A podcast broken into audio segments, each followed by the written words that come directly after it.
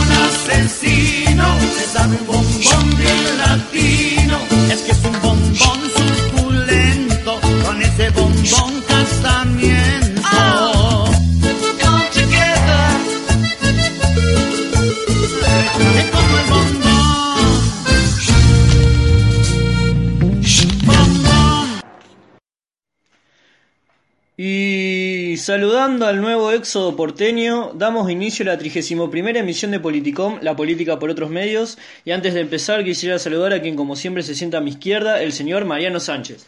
Muy buenas a todos nuestros oyentes, que cada vez son más. Cada vez son Cada vez más. son más. Estamos cada vez más cerca de nuestro objetivo de fin de año.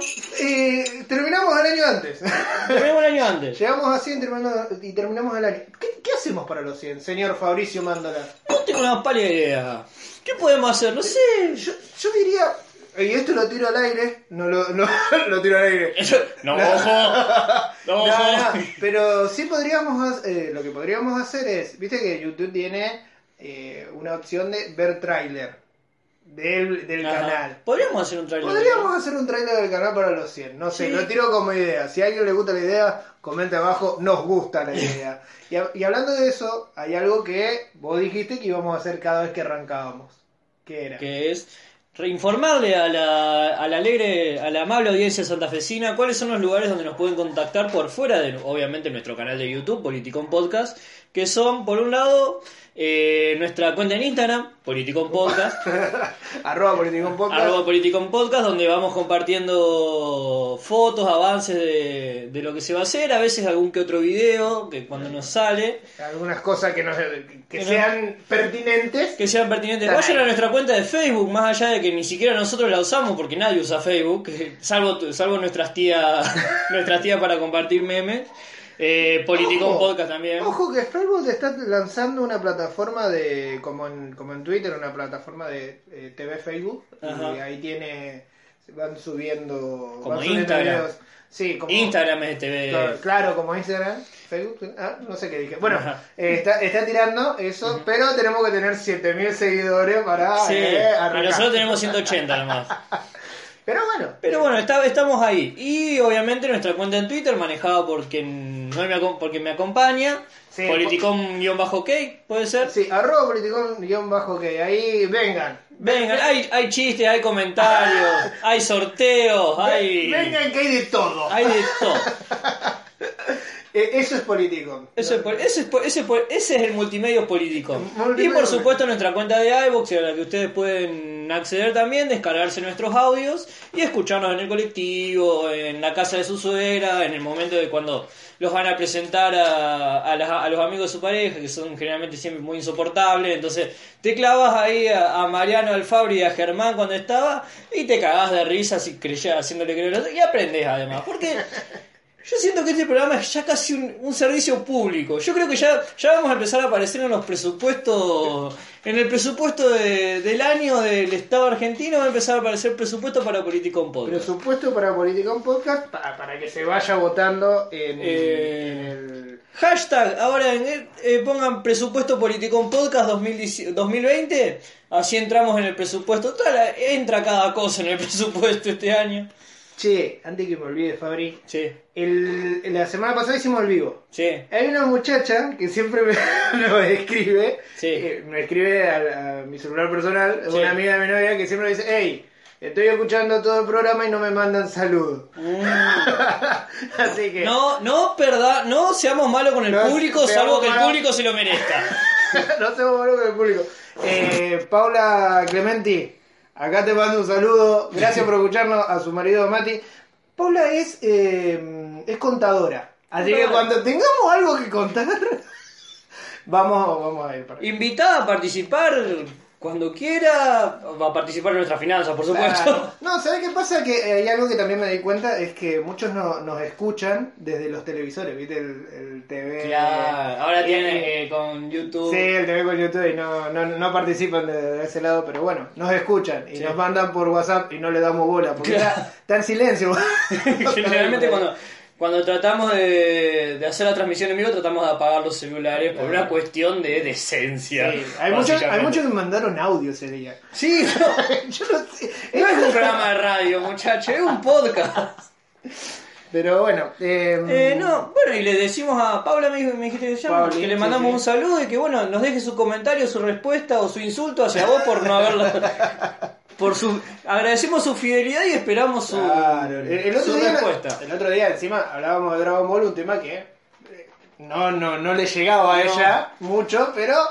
no, Pero no lo, lo lindo de, de la gente que te escucha en, en YouTube o que se hace amigo del podcast es que, que te escucha más allá de la temática que estás escuchando. Por ejemplo, hay muchos, yo calculo que el 100% hoy nos va a escuchar más allá de la temática, de la cual yo voy a tratar de ser lo más imparcial y lo más respetuoso porque es el laburo de, la, de gente consigo cosas. Pero voy a decir esto, antes de que usted presente el tema como corresponde. Si este que este disco sea el disco más vendido de la historia de Uruguay, habla muy mal de Uruguay. Bueno, y yo, punto. ¿cómo te contesto? Eh, Uruguay lo tuvo de presidente al señor Mujica, que ha hecho mucho en temas sociales. Nosotros hemos tenido muy buenas bandas de rock con, con alto contenido social y lo tenemos a Macri. ¡No, nada! Te digo, ¿eh? Pero a, a mí me gusta porque, ¿viste, viste, viste cuando eh, vos, vos le tenés bronca a alguien Ajá. y no sabes por qué? Porque el otro hace todo bien hasta que encontrás algo que hace mal y te, y te Claro. metés en eso constantemente. Y eso te- me pasaba a mí con Uruguay. Vos querías decir algo malo de Uruguay y los tipos que tenía. Aborto legal, eh, car- eh, cu- cuestiones sociales, un montón de cosas. Eh, mari- eh, Marihuana legal. Claro, Eh, un montón de cosas donde se había... el sistema penitenciario está bajo el ministerio, está en, eh, de- es del Ministerio de Educación. Que es una de las cosas más importantes que puede Claro, haber. pero ahora Nosotros Eh, ni Ministerio de Educación tenemos. nosotros tenemos Ministerio de Educación, tenemos subsecretaría de Educación, ni siquiera secretaría. El Ministerio de Salud, tampoco, olvídate, tacho. Pero ahora, pero ahora encontré algo que cada vez que me digan, ah, en Uruguay pasa, ah, pero el disco más vendido de la historia uruguaya es Otra Navidad en las trincheras. El Cuarteto de Nos. Del cuarteto de Nos, que hoy vamos a tomar ese tema, por fin. por fin, lo preparé y cuando lo, lo veníamos pensando, venía pensando si agarrar el cuarteto de Nos con los temas políticos que tiene o agarrar un disco que sea eh, representativo del, Del cuarteto Cuarteto de de Nos. Nos. No es un disco que sea representativo en términos Político. eh, políticos o en términos de popularidad, porque hay otros que después lo vamos a charlar. Eh, pero sí es el tema con el que ellos pasaron de, El disco. desde el, disco de que ellos pasaron de ser unos ignotos, unos desconocidos a ser eh, Célebres. en, en Uruguay. Eh, bien, pero pasaron cosas. Pasaron muchas Me cosas. agarran comiendo. Por ejemplo, pasaron muchas cosas en estas dos semanas. Yo quiero, eh, antes que nada, saludar a Patricia Bullrich, Sí. que todas las semanas nos da como una nueva entrada en el diccionario de las grandes frases de los políticos argentinos. Hay que hacer un libro. Hay que hacer un libro de la- las grandes frases. Y yo creo que esta, la que dijo esta semana, que le dijo a los porteños, mejor que los, mejor que los ciudadanos de Buenos Aires se vayan de Buenos Aires. Ay, por Dios, hay poco tacto, me parece. Hubo poco tacto. Pero sí, no, ella dijo, va a ser un quilombo. Eh, hay, que, hay que reconocerle por lo menos la sinceridad. Claro. Está bien que uno dice, bueno, sí, es un operativo de seguridad, el G20, viene un montón de gente importante, qué sé yo. Ahora, decirles a todos que se vayan, o sea, ni siquiera tenés la capacidad de gestionar el, el espacio público. No, no, no, Dios mío. Se- Cerrar en un, en, una- en un espacio de la ciudad, digo, eh, acá el G20 y acá el resto, resto. De, los, de los porteños. Así, bueno, Pero a- además de última, vos sabés que va a ser un quilombo. No lo digas. No lo digas, hermano. Vas echando, viste, por manzana, no por una ciudad entera. Eso- ¿Te has acordado, viste, cuando los jugadores de fútbol se cobran la falta de solo? Ay, Que se ¿por agarran la cabeza. Y vos decís, no, papá, hacete el boludo, si ni te vio. La, la falta dentro del área, no te arreglas. ¿Cómo llamaba este el de River?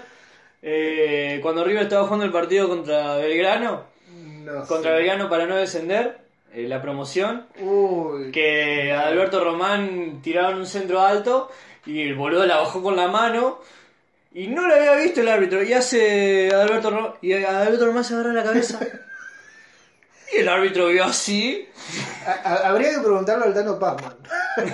El Tano Pa.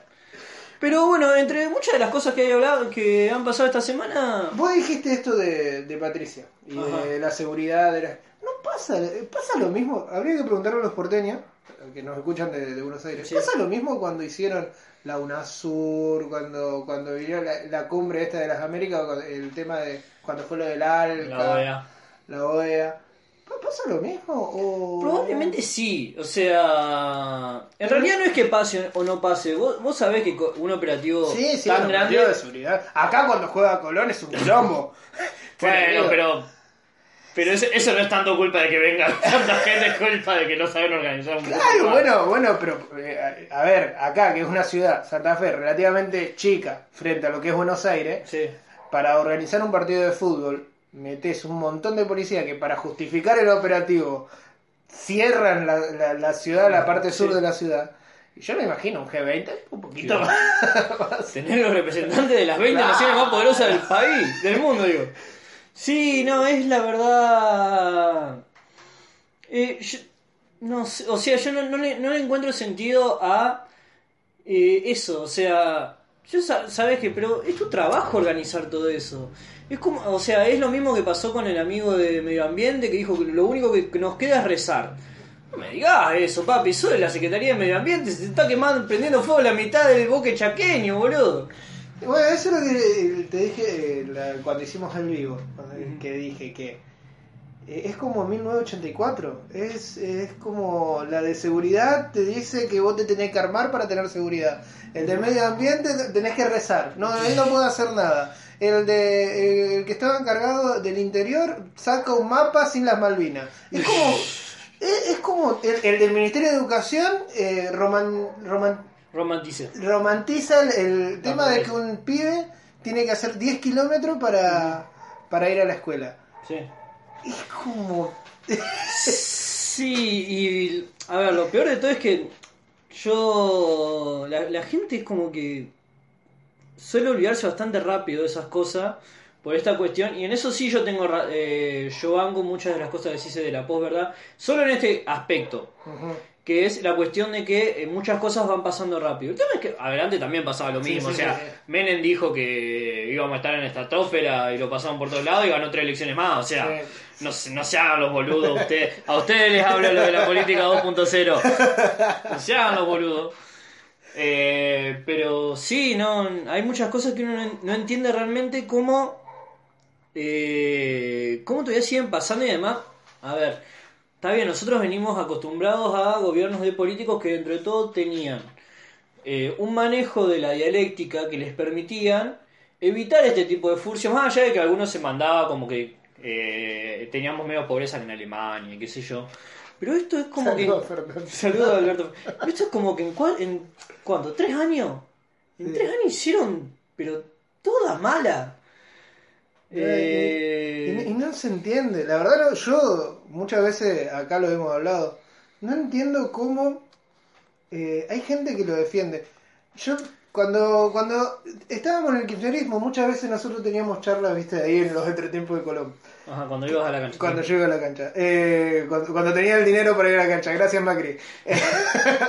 Eh, muchas veces, muchas veces lo come- lo- te lo comentaba esto de cómo eh, había gente que lo defendía, porque con el kirchnerismo, ¿qué pasaba? Yo entendía al, al anti-kirchner- al anti-kirchnerista, Sí. pero no entendía al macrista. Es que Era como que no, no, no me entra en la cabeza el tipo que defienda esto, porque por lo menos el kirchnerismo tenía un, un relato de... eh, un relato bancado en el consumo, bancado en un, en un montón de cosas que si vos, si lo ponemos acá, de- lo podemos poner en tela de juicio si, si hicieron las cosas bien, si hicieron las cosas mal. No, no, pero había una pero había una base Sí. real de alguna de algunas cuestiones sociales de que podríamos discutir si lo consiguió el kirchnerismo o lo consiguieron las organizaciones sociales, cosa de que es discutible. Sí. Ahora, con, el, con, el- con la gestión Macri, que a mí no me gusta decirle macrismo, pero con la gestión Macri,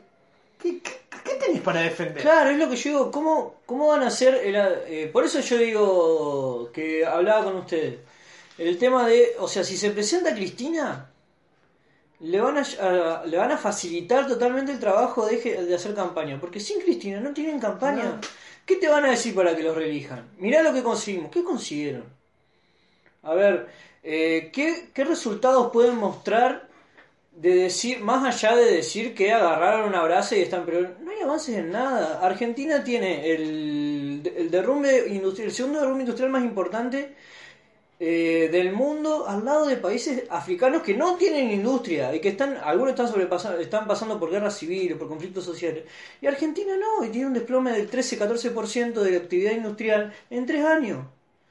Entonces, ¿qué van a mostrar? ¿Qué, qué obras, qué obras pueden llegar a mostrar que vos digas son obras reales? El plan Belgrano no lo hicieron, el famoso plan Belgrano para reactivar el tren no lo hicieron. Los aumentos de tarifas son eh, son Sí, sí, no. son enormes. YPF está YPF que supuestamente iba a coso está siendo totalmente desfinanciada. Aerolíneas Argentinas. Aerolíneas Argentinas totalmente financiada. Problemas con la educación. Tuvieron problemas con... No sé qué, qué van a mostrar. O sea, el Estado... eh, imag- imagínate que el Estado tuvo que eh, gastar casi del... ¿Cuánto? 8 mil millones de dólares para pagar los intereses de los LEVAC. Sí, no, es, como que no, no, me, no te cierra por ningún lado. No ¿Cuál te es, cierra el, por ningún lado. cuál es el tema? El tema es que la, la gente que banca a Macri, o sea, primero, es una minoría muy chica, muy chica, será poner que sea el 20% del país. Y el tema es que hay que ver qué gana más, si estar en contra de Cristina o bancarse a Macri. Y por eso yo digo que hoy por hoy Macri no, va no lo van a reelegir hoy como están dadas las cuestiones. Ahora, ¿se presenta Cristina? O sea, puede llegar a ganar en un, en un escenario muy, muy fragmentado, que vaya a balotaje. Y yo no sé si va a ganar en balotaje. Ahora, se presenta Cristina y va a ganar. Porque el voto contra, el voto castigo es mucho más fuerte que el voto real. La gente no va a querer que vuelva Cristina. Sí, es mucho más difícil elegir. En ese sentido. A lo sumo va a haber en balotaje un gran porcentaje de voto en blanco. Sí, porque vos tenés eh, una gran campaña de Nico del Caño. vos tenés eh, la posibilidad de elegir muy pocas personas, muy poca gente que va a votar elige. Y eso lo sabemos, muy poca gente. Y otra gente, el voto castigo es el más deci- eh, decisivo. Porque o votás castigo o votás el más menor. Desgraciadamente es así. Eh, no me gusta ser Y el tema es que el determinista. voto del mal, No- el no tema me es que el voto del mal menor es un voto castigo en Claro, forma. no me gusta ser determinista en temas de elecciones, pero es, es así. No, no, a ver, eh, el tema con eso es que, o sea, no es una cuestión de ser determinista. El votante, hay que, el votante racional no suele existir porque eh, no existe el ser humano racional. Salvo Mariano que votó a Sanz para que Macri no llegue, no llegue a, a las generales.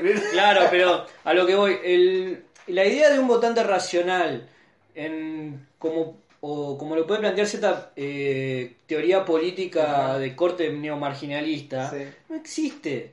¿Por qué? Porque la gente está atravesada por un montón de situaciones que van desde la, la apatía de votar, entonces van y votan a cualquiera, hasta votar al célebre, porque como es célebre no va a, no, no va a hacer nada, al voto bronca. Entonces a partir de eso vos no podés simplemente decir, como yo he escuchado, eh, no, ahora la gente va a votar en contra de Macri y va a votar a Cristina porque quiere volver a ser como antes. No, No, las cosas no funcionan. no así. funciona así. Primero y principal, porque la idea de que las cosas las conseguí yo solo es muy extendida. Sí.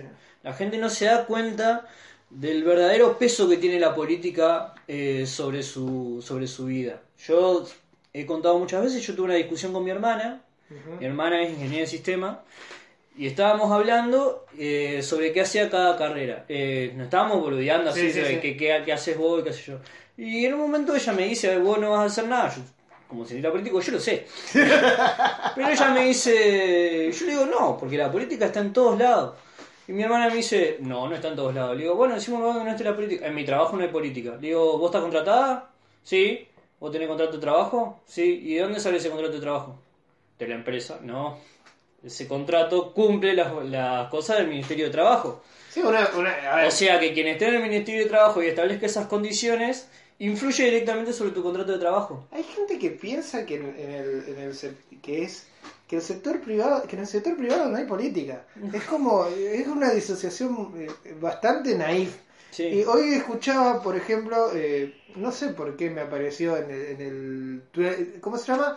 Timeline de, Time- de Twitter. ay, timeline. De Twitter. Oh, no. Mm, bueno, en, eh, en Twitter, en el inicio de Twitter me apareció un video de esta chica, ¿viste? Eh, Vicky Pita, de, de usuario de Twitter, que No se hizo muy famosa por, por ser antiderecho y qué sé yo, eh, amiga del Aje. Ese video muy famoso del Aje diciéndole, vos sos Vicky. Creo que es esa, no sé. Bueno, bueno la cosa es que la mina agarra un folleto de, mm, del orgullo gay y lee eh, todas las pautas de, seguramente de una de las organizaciones que, que, que participó en el orgullo, y leía eh, cosas como... Y terminaba eh, eh, reflexionando de que todo era política. Ajá. Y sí, no sé, yo, yo le contesté con la cuenta y digo, sí, no sé qué pensaba, que era una kermés. Porque, la verdad, hermana, sí, sí, Pero eso- sí. Claro, Sí. eso lo mismo lo ves ahora que también ha estado muy de moda con el tema de el- la crítica contra la ESI. Que te Sí. dicen, esta es una ideología de género. Y vos decís, a ver, pará, o sea que es ideología enseñar a los chicos que hay diversidad, pero no es ideología llevar a un pendejo de dos meses a ser bautizado y obligarle a creer en algo sin su... De última, bueno, eso es una cuestión familiar. no es una cuestión familiar, es una cuestión te digo, política ideológica. Sí, es una política ideológica que tienen esas personas, Sí, claro. Incluso la cuestión de la ideología, Claro. de esa ideología que sostiene que únicamente está lo natural. Claro. Es una cuestión ideológica que se llama yo naturalismo. Claro, claro. O sea, la naturaleza es tal cosa. Y después vos te pones el arma fina y te dicen los homosexuales son antinaturales. ¿Por qué? Porque eh, hombre y mujer. Ay, Gisela Barreto, lo que yo dijo me el quedo... otro día. Ah, lo del vaso. Lo del vaso. Pero, y vos decís, y vos después te fijas en internet y te dicen, hay eh, un millón de especies animales que practican la homosexualidad. Y vos decís, entonces, ¿qué carajo? ¿Qué, qué analizás vos como natural? ¿Cuál es la base para analizar lo natural? Y lo natural es lo que a vos te parece que es natural. Y además el, el- el sentido de esto que si nos vamos a fijar también en qué hacen los animales para definir si, si es natural o no, nosotros hablábamos, pensábamos, comemos con cubiertos, muchachos. a ver, nos vestimos. Es como no, no, no, no, no hay argumento posible sobre lo que está bien y lo que está mal, salvo la propia moral, la propia moral construida. Si un día nos levantamos todos pensando de que está bien, qué sé yo, matar a nuestros padres, por decirlo así, eh, eso va a estar bien, desgraciadamente va a estar bien. Y es eso, la moral eh, es, es dinámica y lo que estuvo mal antes, ahora va a estar bien y lo capaz que lo que está bien ahora después va a estar mal. Pero ¿qué pasa cuando hay una minoría que, que pensando que vive mal, que vive, que vive en el mal y que vos le estás haciendo creer que en el mal? Loco, un poco de empatía. En el año es como- 2018 un poco de empatía, muchachos. Es como algo que yo leí, o sea. Qué, qué fácil se le haría a un montón de gente, a, a personas de lo, de, lo- de las minorías sexuales y qué sé yo, a un chico que, eh, a un chico trans, a un chico gay o lo que fuera, empezar a ver que no está mal sentirse así. Que vos decís eh, que ven eh, homosexuales que viven bien y qué sé yo, que tienen derecho y que son como cualquier otra persona con la que vos te saludás. Y vos decís, "Ta- tan hijo de puta sos para no darte cuenta el dolor que le está causando a un montón de gente. Sí, sí, sí. Bueno, a mí me pasaba, y después de. eh, a mí me pasaba, por ejemplo, en la primaria, había una chica que de talla baja, una chica enana, Sí. que, mm, que siempre cursó con nosotros. Siempre que fue a la escuela con nosotros. Y yo no me, no me di cuenta que la mina era diferente, entre comillas, eh, cuando, cuando, fui, cuando, cuando fui más grande. Cuando, cuando tuve como 20 años me di cuenta que había gente que a la mina la veía diferente. ¿Por qué? Porque yo estaba en contacto con la piba, en contacto con, eh, cursando en el mismo lugar. Eh, también me pa- pasaba con eh, pibes, bueno, pibes con, con distintas discapacidades que cursaban en- eso. Lo bueno que tiene la, la educación pública es que tiene eh, eh, eh, que es integradora. Sí. eh, que no te das cuenta que tienen una tienen una dificultad, tienen una ¿cómo se dice? Son diferentes. Claro. Porque lo asumís, lo naturalizás, porque son personas que, que, que son igual a vos, ¿entendés? Y si lo tratamos, si las ESI ayudan a que no miremos, ra- muchachos, basta, que, no mire- que- que naturalicemos ya de chiquito, de grande, ya no va a ser una cuestión, no lo vamos a tener que discutir más. Y, vamos, y la gente va a ser Claro, feliz. pero además es es como que vos decís, no, eh, la idea este, con mis hijos no te metas, en realidad es con mis prejuicios no te metas, Claro. porque, a ver, eh, lo único que están pidiendo, lo único que está pidiendo esta gente es que los hijos no tengan contacto real con la con la realidad, o sea, que vivan en un termo hasta los 10 años y a los 10 años salgan y se encuentren con un montón de cosas y lo primero que hagan es reaccionar como reaccionan sus padres, que es eh, insultando, violentando. Que, a ver, o sea, la cuestión no es de, es de esto de que con mis hijos no te metas. Con tus hijos sí me voy a meter, porque el día de mañana yo voy a tener un hijo y mi hijo va a ser gay o lo que fuera y se va a que enfrentar con esos cabezas de termo. Y yo le voy a ir a romper la cabeza. Porque mi hijo no tiene por qué bancarse el prejuicio y la boludez de nadie. A- Acá termina nuestra nuestro mensaje contra la violencia. No, no, no. La violencia es algo que debe ser aplicado. Acá, acá- me- me, me aparto de No le va a pegar en la cabeza, lo vaya a denunciar. ¿Sabés la denuncia que te meto? Pero bueno, sí. Pero- no, eh, eh, Pero bueno, señores, eh, podríamos hablar del vaso de Gisela Barreto, pero no, lo vamos a dejar para. quiero mandarle un saludo al vecino de Barrio Cabal que en este momento se puso a prender fuego. Está entrando todo por mi pieza. Bueno, Así eh, para que si- hacer asado no. No, no, no, están quemando hojas. Eh, Ah. basura. Así que Ah. yo si escuchan un ruido es porque estoy cerrando la ventana para que se se cerró. acá. Se cerró. Ahí está, ahí está. Dejó de entrar el humo. Bueno. Bueno, el humo no éramos nosotros, ¿eh? No, encima somos ¿De más tristes, ninguno de los dos fuma, vos lo tomás. No, no, no, estábamos ¿Cómo? vendiendo humo. Eso es lo que... Como para, como para que nos llame Ramita a hacer una. una Claro. Ramita a hacer una cosa. Él, él no fuma, yo no tomo, pobre Ramita. Allá vamos a hacer una colaboración. Ah, le pedí, le pedí por Twitter una colaboración a, a- a Matías Parma, capaz A que... Matías Palma, gran amigo Gran de la comunidad. Te lo transmito también. Sí, que- que- ey, le voy a romper la bola para el vivo, hacer una entrevista, a ver si, si compra un, un micrófono nuevo, que dijo que iba a comprar un micrófono nuevo. Eh, bueno, Y nos queda un tema más. Más- Que es algo de lo que yo quiero, de lo que queríamos hablar antes de pasar a- al, al gran, al, al hermoso top 5 que preparamos para hoy. Ma- Macri y... No, no, no. eh, No, Macri de aerolíneas, eh, Antonella preocupada por, por los sindicatos, ¿no? ¿Antonella preocupada por los sindicatos? An- Antonia. Antonia. no, Antonia preocupada. Antonia preocupada por los sindicatos. Sí, eso dijo Macri, dijo, ay, yo quisiera de que eh, mi hija me dice que, que- que todo tiene que ser como...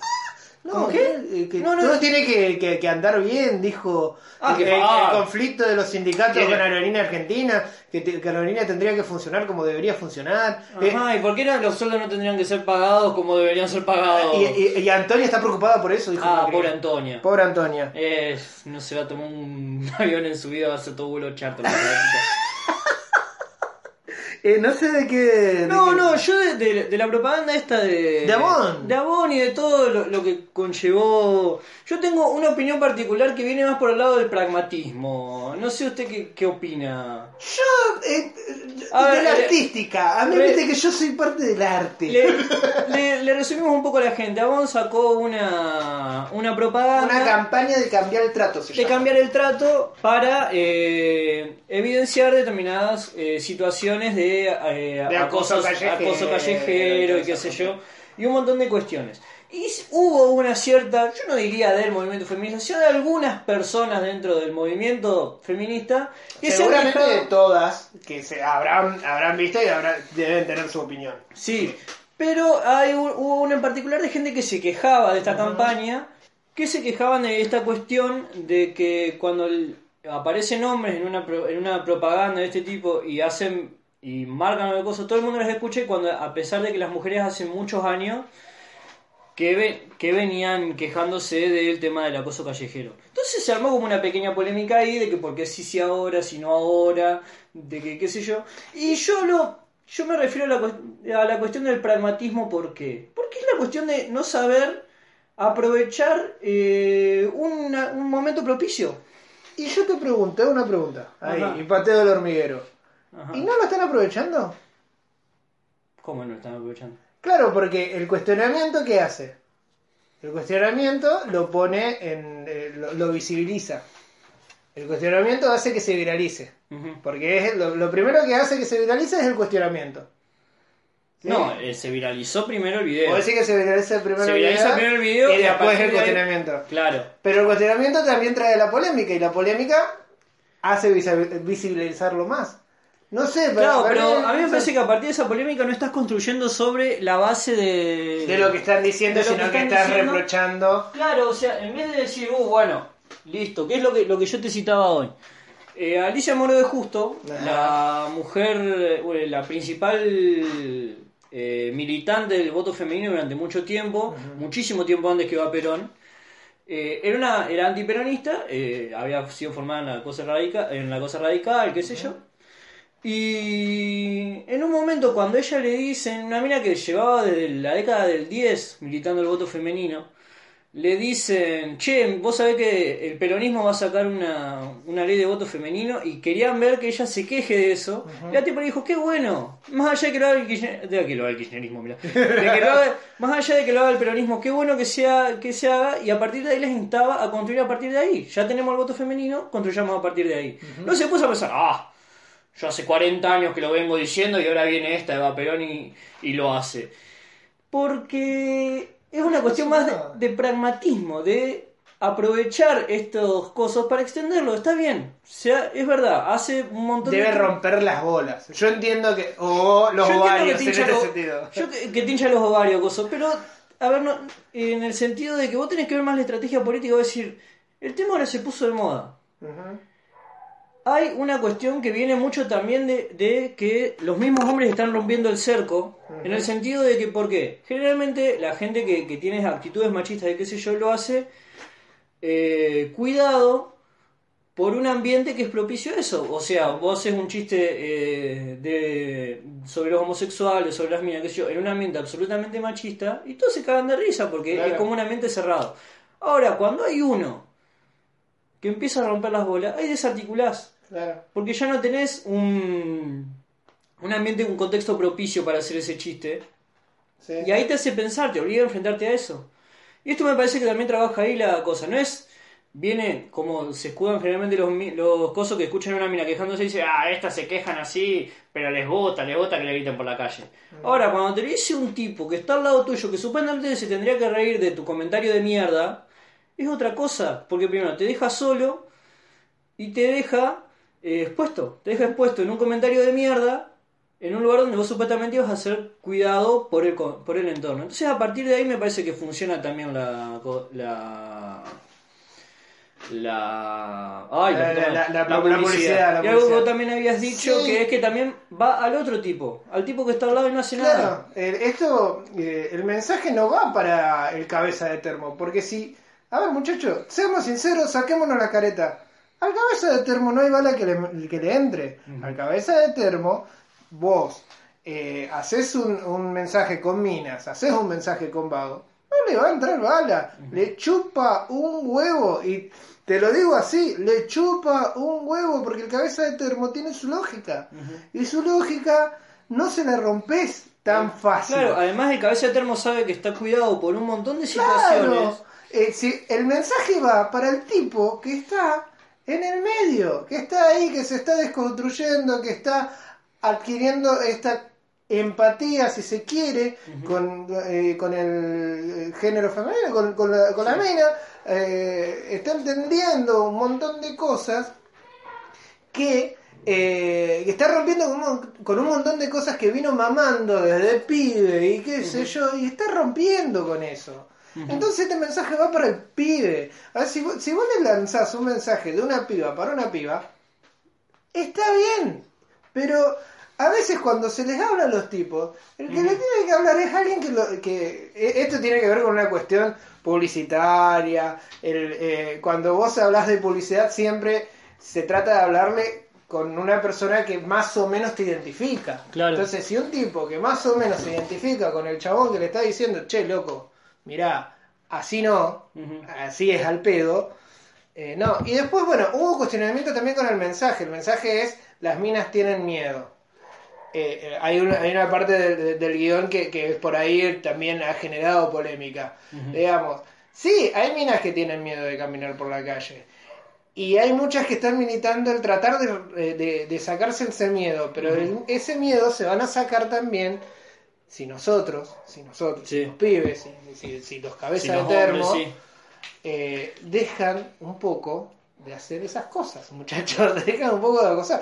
No, no, no le estamos diciendo, hey, queremos una utopía, qué sé yo. que- Es algo- pero es algo que va, va, va a ir evolucionando con el tiempo, no es Sí. una cosa de... Y además a mí me parece, y con esto ya cierro para no, no, Para- no no tanto, que la publicidad también va a la gente como vos y como yo que estamos eh, ya mm, eh, metidos en esta cuestión de, de empezar a, a deconstruirte de a poco, de empezar a darte cuenta de un montón de cosas, para que vos también eh, funciones como ejemplo. A ver, yo no voy a hacer un careta de decir, no, a mí, a mis amigos, cuando hacen esos chistes, a veces te cagás de risa y después te das cuenta y decís, uy, soy un pelotudo porque estoy, estoy generando y reproduciendo algo contra lo que yo estoy, estoy en contra.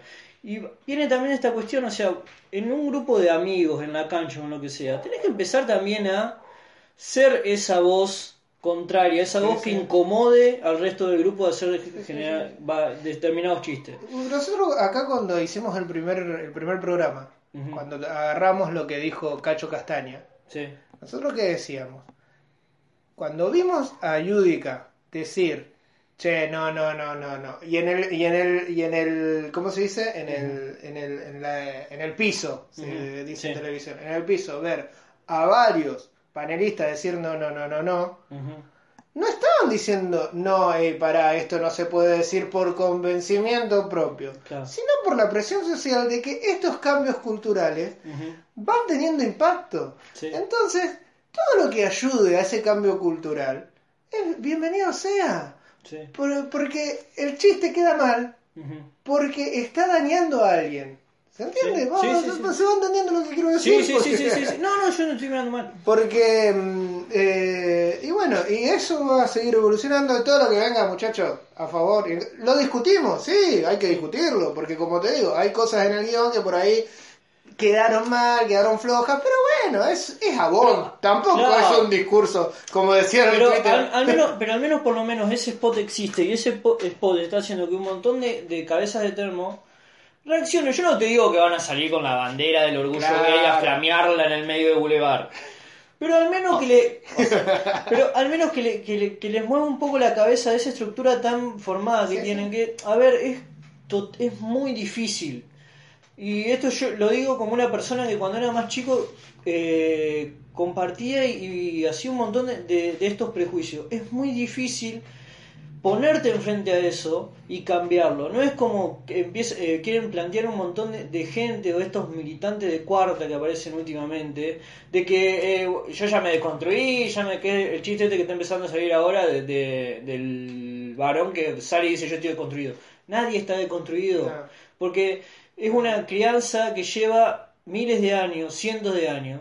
También, también por eso el susto que Ajá. tienen los antiderechos con el tema de las ESI, con el tema... Porque todo esto, muchachos, la historia, como dije cuando fue lo, de- lo del aborto, la historia nos va a llevar puestos. Como vos dijiste una vez, nosotros somos los fachos del futuro. Sí. Es así.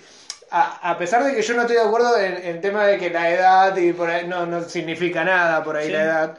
Bueno, sí, en algunas cuestiones. No, a ver, la edad, la edad eh, significa muchas, muchas cosas porque, porque vos te vas quedando a medida que creces, te llevan otras responsabilidades y terminás moviéndote de esa visión. eh, porque, a ver, las feministas de la primera ola fueron criticadas por las feministas de la segunda ola. Sí.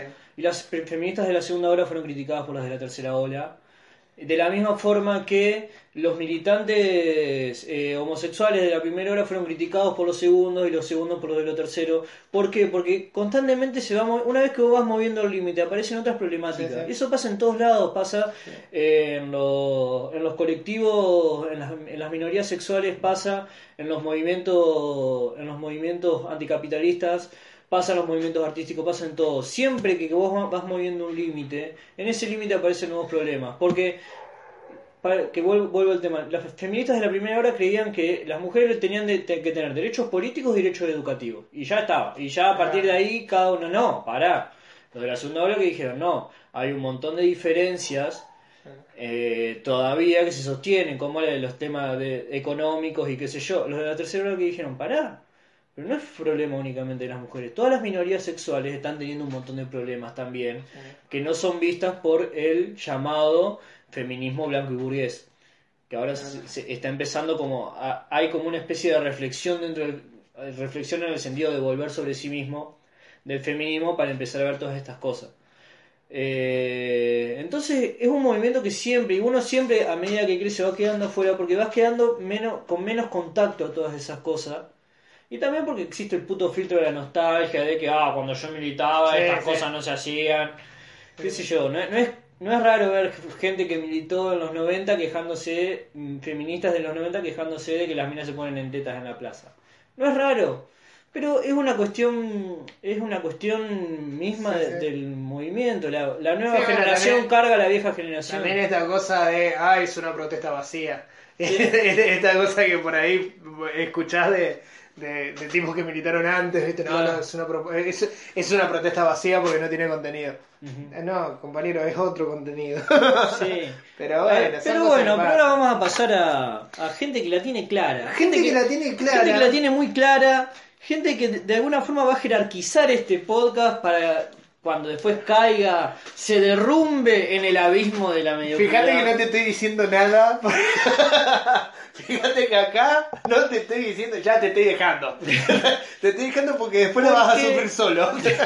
Porque, ¿qué, qué, qué, qué ha, qué- qué ha- ha hecho feliz no solo a esta ciudad, que, a la que quiero saludar, ciudad que amo, Santa Fe, que ha cumplido 445 años desde su fundación. ¡Vamos! Una- ¡Uh, Santa Fe! Colón no le ha hecho honor a ese festejo. ¿Por qué Pero no vamos a hablar de eso. Porque Pero, ¿quiénes le han, quiénes han, han alegrado la vida de esta provincia y de este país? Ya que nombraste Santa Fe, quiero decir algo chiquito. Empezaron a repartir eh, medicamentos oncológicos del laboratorio del LIF, del, El libro Laboratorio Provincial. del laboratorio provincial. Es una muy buena noticia para muchas personas de Santa Fe que, que- que sufren esas afecciones. Así que, bueno, quería, quería decirlo al pasar porque siempre... Qué orgulloso que me siento Sí, de no, eh, siempre hay, hay- A ver, cuando hay cosas malas, las decimos. Sí. Ah, cuando hay cosas buenas hay que decirlas también. Eh, sigamos. Qué- qué orgulloso me siento de ser de Santa Fe. Sí, sí, muy linda provincia. ¿Provincia? Pero no, eh, hoy voy a hablar de canciones políticas sociales de los Palmeras. ¡Vamos! ¡Palmera! De los Palmeras. Pal- los Palmeras que no tienen una gran cantidad de canciones políticas, pero cuando las tienen hay que hay que, que nombrarlas. Y por eso yo elegí cinco canciones, me he ido hasta lo más profundo de la... ¿Canciones políticas o canciones que hicieron para campañas? Ah, no. No, esas las he dejado fuera. las dejamos afuera, ni las vamos a nombrar. No son, ca- son canciones políticas o canciones sociales, en tal sentido. Ok. Así que, bueno, eh, si usted puede... No, sé- no sé qué más le voy a preguntar vamos. perro, pero... Ah, no, Eh, encima lo me- saqué. me- mandó, mandó eh, Germán. Ajá. Germán, ahora Germán hace los honores. Ah, Germán es una Germán. Sí. Por favor. Puesto número 5. En el puesto número 5 nos vamos a remontar para estos dos puestos a el primer disco de los Palmeras, donde todavía no estaba Cacho Deca, pero ya estaba Marcos Camino. 40 años atrás. Más de 40 años atrás. 40 años atrás. Estamos hablando del disco volumen 1 de los Palmeras. Mirá. Con el amigo, el Juli, quiero leer bien el apellido porque el apellido es polaco. Ajá, dale. Pero el Juli Popowicz, si mal.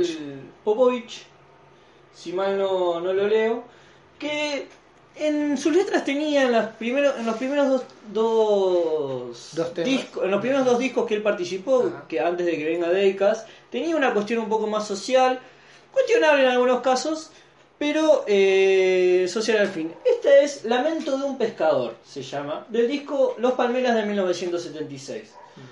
Lamento de un pescador, eh, yo no sé si a los que nos escuchan, si han escuchado alguna vez, si han leído alguna vez en realidad eh, El viejo y el mar de Hemingway.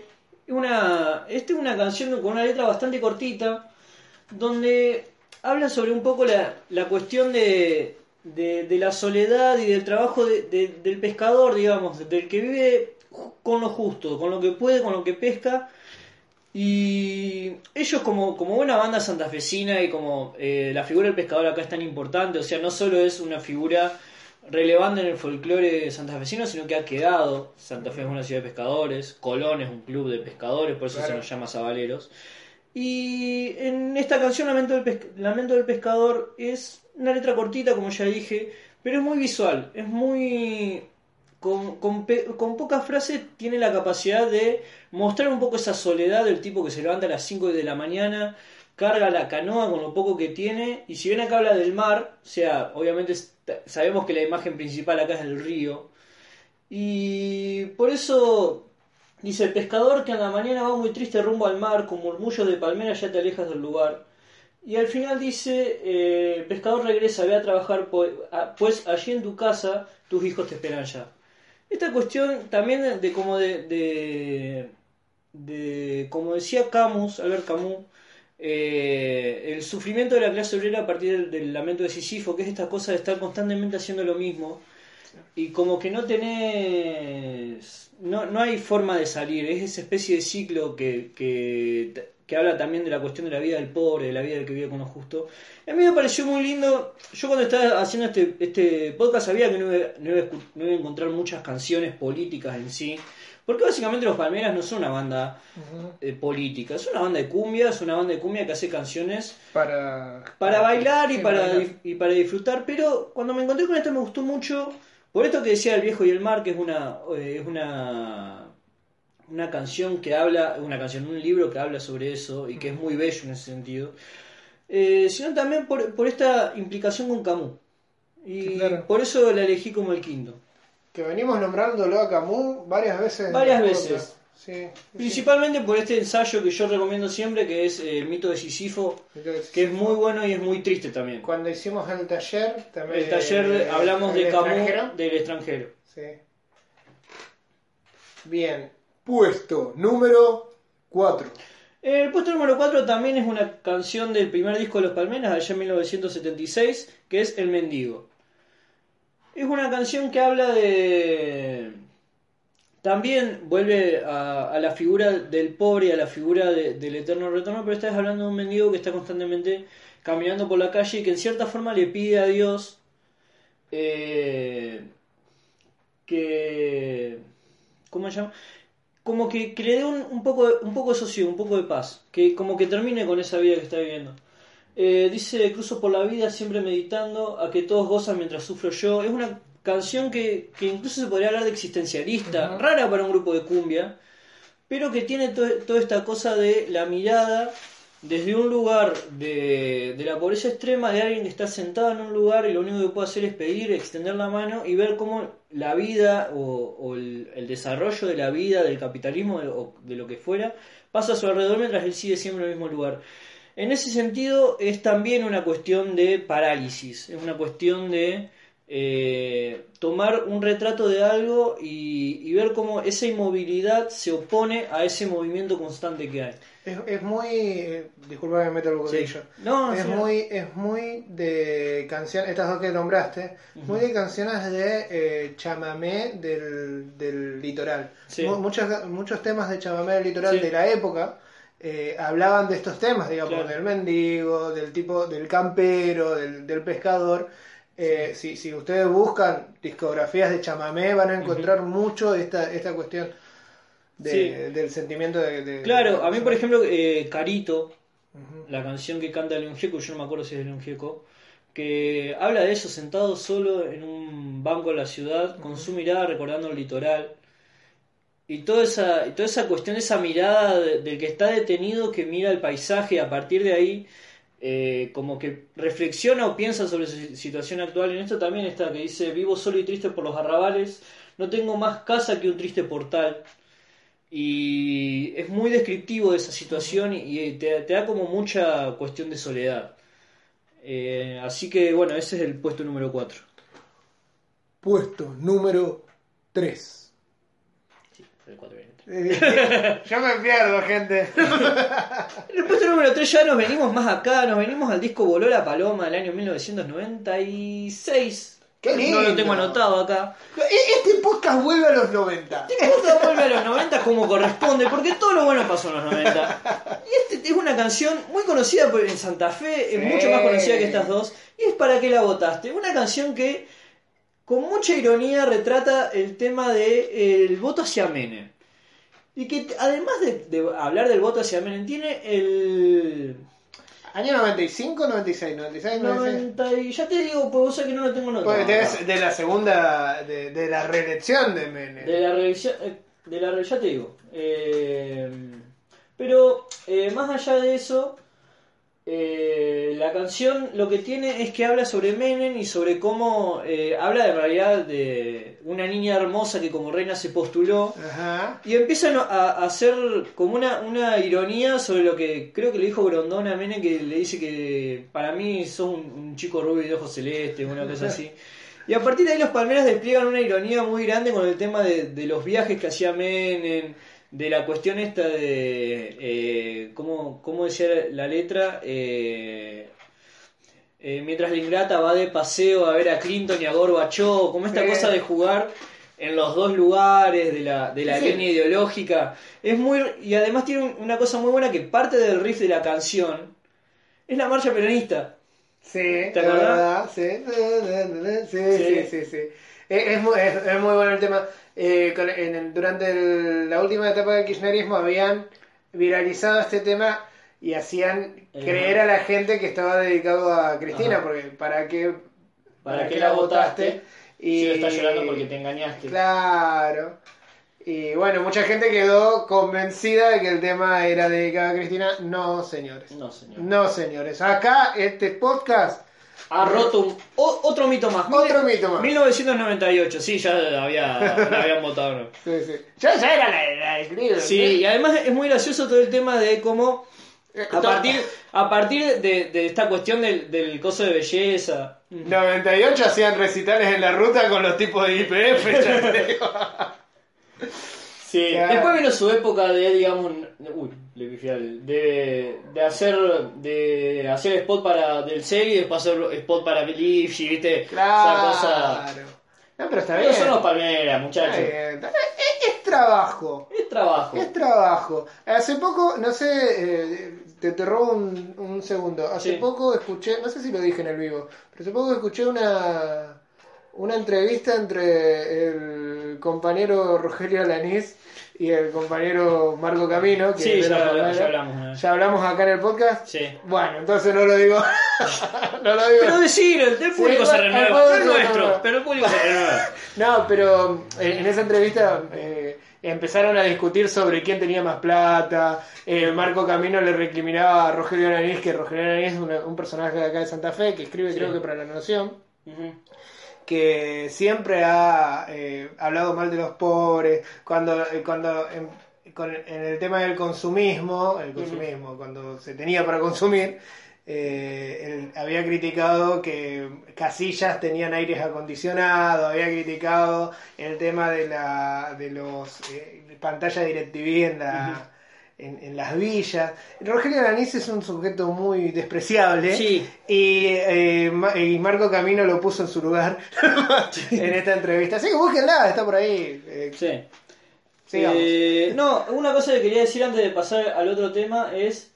eh, a mí me, ha- me hace mucha gracia eh, que en, en el medio de esta ironía bien usada que hay, Sí.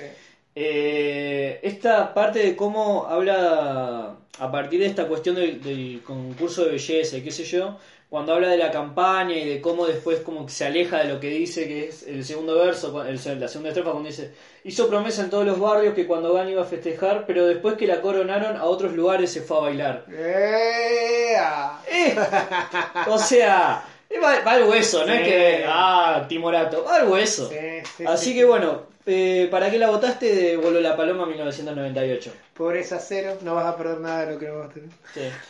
Puesto número 2. Puesto número 2 es una canción que eh, no es de los Palmeras, eh, Ey, está escrita por. Miguel Ángel Morelli. Ah, ¿Morelli? Sí. Eh, hay dos grandes mentiras en ese título. que se llama. Es una canción bastante conocida, es Requiem para un niño ilustrador. ah, Es de un disco muy nuevo que es de Te va a gustar, creo del año 2005.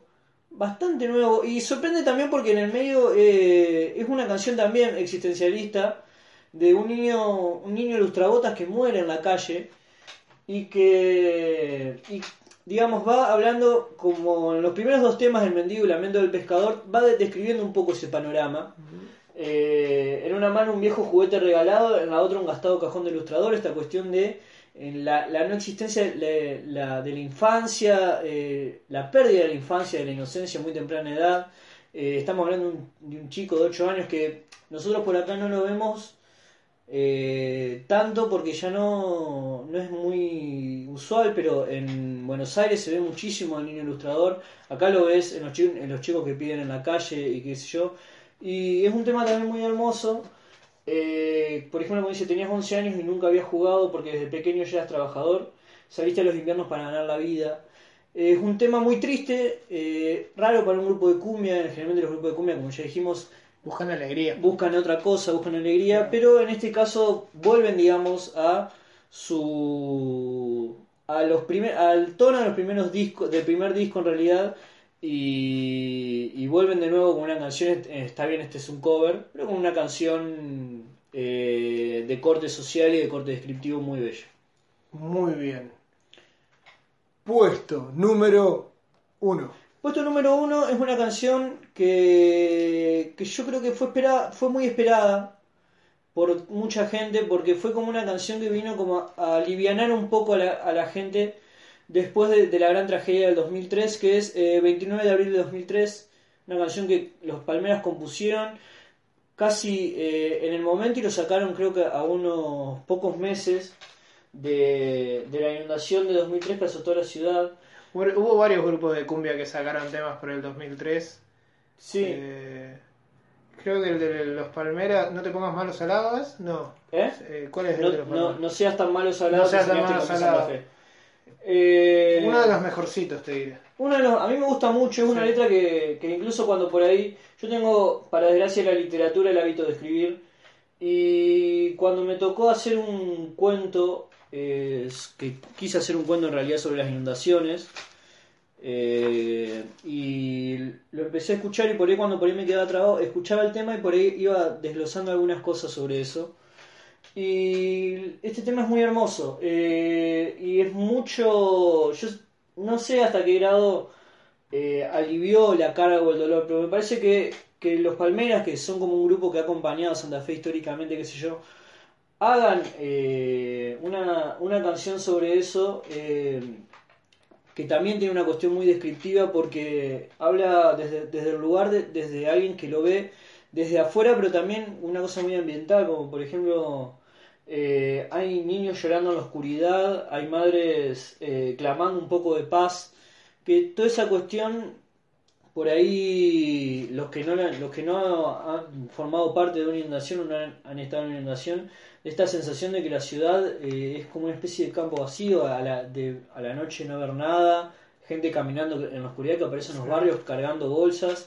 Y esta canción expresa mucho eso eh, y expresa también mucho amor eh, al barrio y al río al barrio, perdón, a, la ciudad y también dice, eh, estira sus brazos del río que amé, eh, mete miedo su forma de andar, o sea, no olvidemos que el mismo río que inunda Santa Fe y que llevó a, a mucha gente a perder todo, es el mismo río que le da de comer a los pescadores de los que hablábamos hoy más temprano y Y esta canción refleja mucho eso. Y me parece, yo, yo me, porque yo me acuerdo cuando era pendejo, cuando, cuando tenía 12 años, que cuando anunciaron que, que los Palmeras iban a, a sacar un, un disco, que iban a sacar un disco muy poco tiempo después, uno, espera, uno como en cierta forma esperaba ver qué tenían ellos para decir, porque los Palmeras no solo son una banda de acá de Santa Fe, sino que todos viven acá. Todos son de Santa Fe y son santafesinos y viven en Santa Fe. No es que viven en Rosario o viven en Rincón, viven acá en la ciudad y much, ah, seguramente muchos de, de conocidos de ellos han sufrido eso y ellos conocen también otras inundaciones. Recordemos que también la, la, la inundación de Santa Fe no solamente fue en la ciudad, sino que varias varias, ciudad, varias ciudades, ahora ciudades, Sí. tenemos Recreo que está cerca y varias, varios lugares de, de- del casco del capitalino del se- área, del área metropolitana. se ha, se ha inundado no solamente la ciudad, sino que es eh, el tema de la inundación del 2003 ha afectado a, mucho, a muchas poblaciones acá. Sí. Y por eso, además también por toda la, la desidia que generó, porque recordemos que la inundación ya lo hablamos En el 29, en el, 20 eh, 29 de abril. en el 29 de abril. Uh, ¿Cómo pasa el tiempo? Sí, que fue una inundación que se hizo básicamente porque faltaba toda una defensa. Sí. No porque llovió mucho, como dice el imbécil de- del CEL, sino porque realmente faltaba un pedazo de defensa justo en la parte de los barrios más postergados, que todo lo que es barrio, Bar- eh, barrio Barranquitas, barrio San Pantaleón, todo atrás del, del cementerio. Así que bueno, eh, este top 5 que en este top 5 que digamos de alguna forma quiere rescatar algunas canciones políticas y sociales de los Palmeras no podía quedar ajeno a esta canción eh, dedicada a las víctimas de lo que fue la mayor catástrofe hídrica de la ciudad. Cuando vos, cuando vos dijiste que ibas a hacer un top 5, no me dijiste los temas, y yo sabía que este tema tenía que estar. Sí. Me estaba asustando cuando venía acá. No, no, no, pero te- tenía que ir, tenía que ir primero porque. Por, por esto que yo te digo, en el momento Claro. que salió yo era pendejo. Y yo me acuerdo que cuando dijeron que los Palmeras iban a sacar un disco, yo dije. ¿Hablarán de esto? Sí. ¿Saldrán en algún lado a hablar de esto? Y. Hay una parte donde de- del tema, vos lo leíste ahora, hay una parte del tema donde habla sobre esa desidia, donde habla sobre eh, la, la- la falta de, Recordemos que en 2003 acá se, mi- se militarizó la ciudad, Sí. había estaba todo el ejército por todos los barrios y era eh, eh, asustaba más eso también, era como un, una zona de guerra eh, feo, fue feo, fue feo.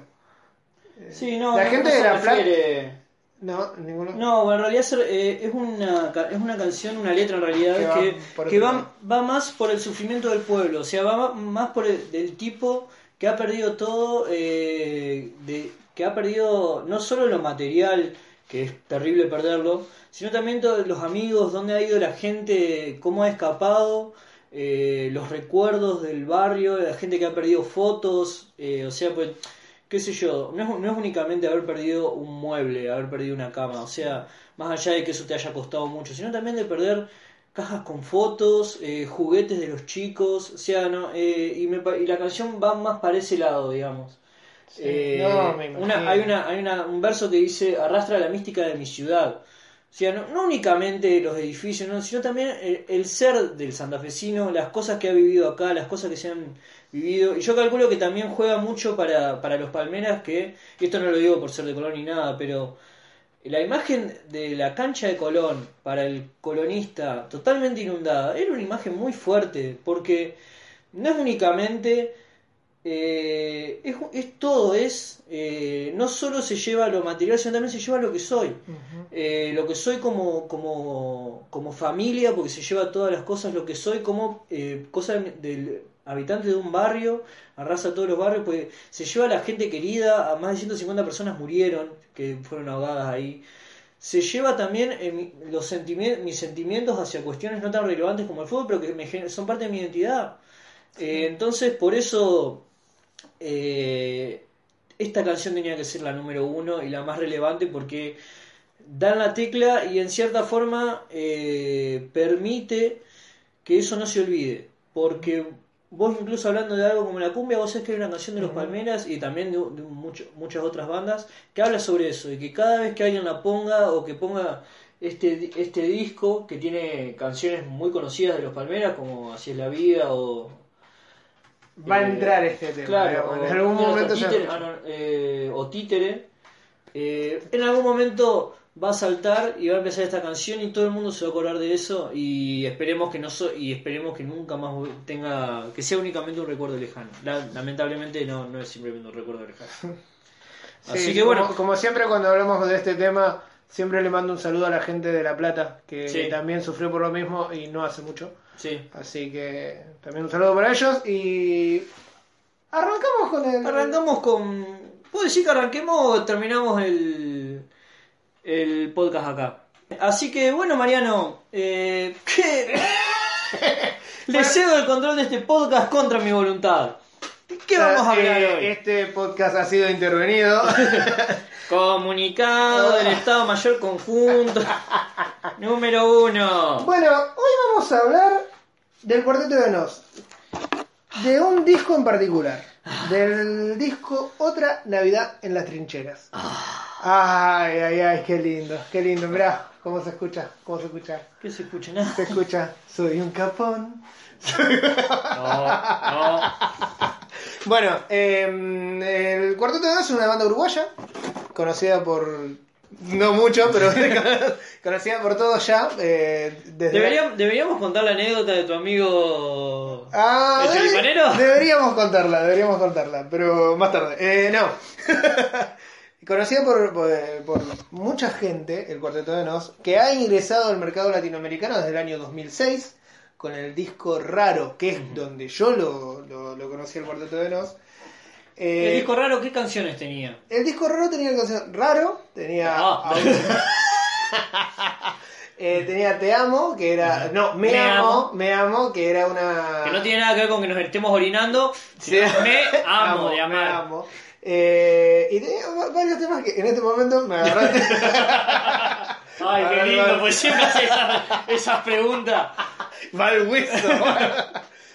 No, tenía eh, varios Vos temas. sie- donde- siempre haces esa pregunta muy. ¿Y, y cuántos, cuántas guitarras usaron en la grabación? no, No sé, tengo ese dato, Mariano. No, bueno, el, el disco raro, que lo que tenía raro era que mm, hablaba Lo mucho. que tenía raro. lo que tenía de raro era que hablaba mucho de, eh, del, del, eh, existencialismo, de la construcción del yo.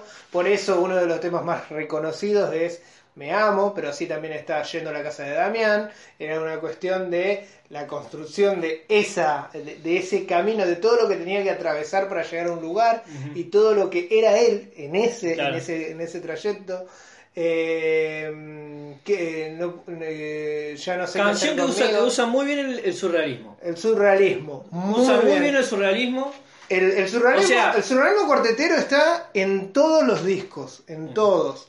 Está, eh, en Barranca Abajo, en Soy una, Soy una oveja, en, en- bueno, en Manfredi, que es el disco del que vamos a hablar, te estaba hablando de los discos. Ah. en Soy una oveja, en Barranca Abajo, en todos los discos está. En Raro, en, en Raro Bipolar, en Porfiado, están. El surrealismo siempre lo vas a encontrar. Algo que se le ha criticado a, lo- a los nuevos discos del Cuarteto de Nos es justamente la falta por ahí de ese surrealismo que, que- ¿Y que por tanto qué? premiaba. ¿Y quién se va para que ese ¿Y surrealismo quién se va? Se, se va Ricky Musso. Pero mm, para ponernos un poco en contexto, vamos, vamos por parte. Nosotros hoy vamos a hablar del Cuarteto de Nos, pero vamos a hablar de Otra Navidad Navidad. en las Trincheras. Disco del año 1994. Disco del año 1994, los 90, como te dije recién, eran hermosos. Eh, un poco. a veces. Los 90 eran hermosos y, y ha dado eh, esta cuestión. Eh, otra Navidad en las trincheras, ¿por qué es importante dentro de la vida del Cuarteto de Nos? Primero porque es el disco más vendido eh, del rock del rock nacional uruguayo. Del rock nacional. del rock nacional uruguayo. eh, del rock uruguayo es el disco más vendido en Uruguay. Es un disco que, eh, que, que es parte de la identidad uruguaya. Eh, como vos decís, habla muy mal. Está- se está preparando el tiempo. Eso habla muy mal de Uruguay. Y, mm, y que a partir de ahí, a partir de, de otra Navidad en las trincheras, han, no han parado de crecer. Claro. Los tipos empezaron a sacar discos cada vez más importantes. Según, según estuve leyendo, eh, porque yo sí me, me preocupé por saber más allá de mi, de mi odio. no, no, no, que eh, a, partir de, a partir de este disco es donde se da el, el despegue de, de- de una eh, audiencia de una pequeña elite de- Sí, de era- público universitario, Claro. muy cerrado en el coso, a eh, hacerse mucho más masivo. O sea, más masivo, no es que llegaban River, pero empezaron a tener como más aliciente dentro de lo que era el rock uruguayo y la cultura uruguaya. Vos fíjate que. vos- Hasta que apareció la vela puerca y los mandó al carajo y quedaron hasta el 2006 puteando a la Claro. vela. Pero vos fíjate, vos que sabes mucho de rock acá en, en Argentina, ¿cómo, Ajá. se, cómo eh, eh, las bandas de rock en Argentina empiezan a, eh, empiezan a salir de abajo? Primero a tocar en eh, Eh. sectores muy chicos y hacer Sí, como... en general primero está esta cuestión del underground. Claro. Underground suena horrible, pues el under. Así con A, under. Under. Eh, generalmente la- las bandas de rock acá en Argentina y en Uruguay debe ser más o menos lo mismo.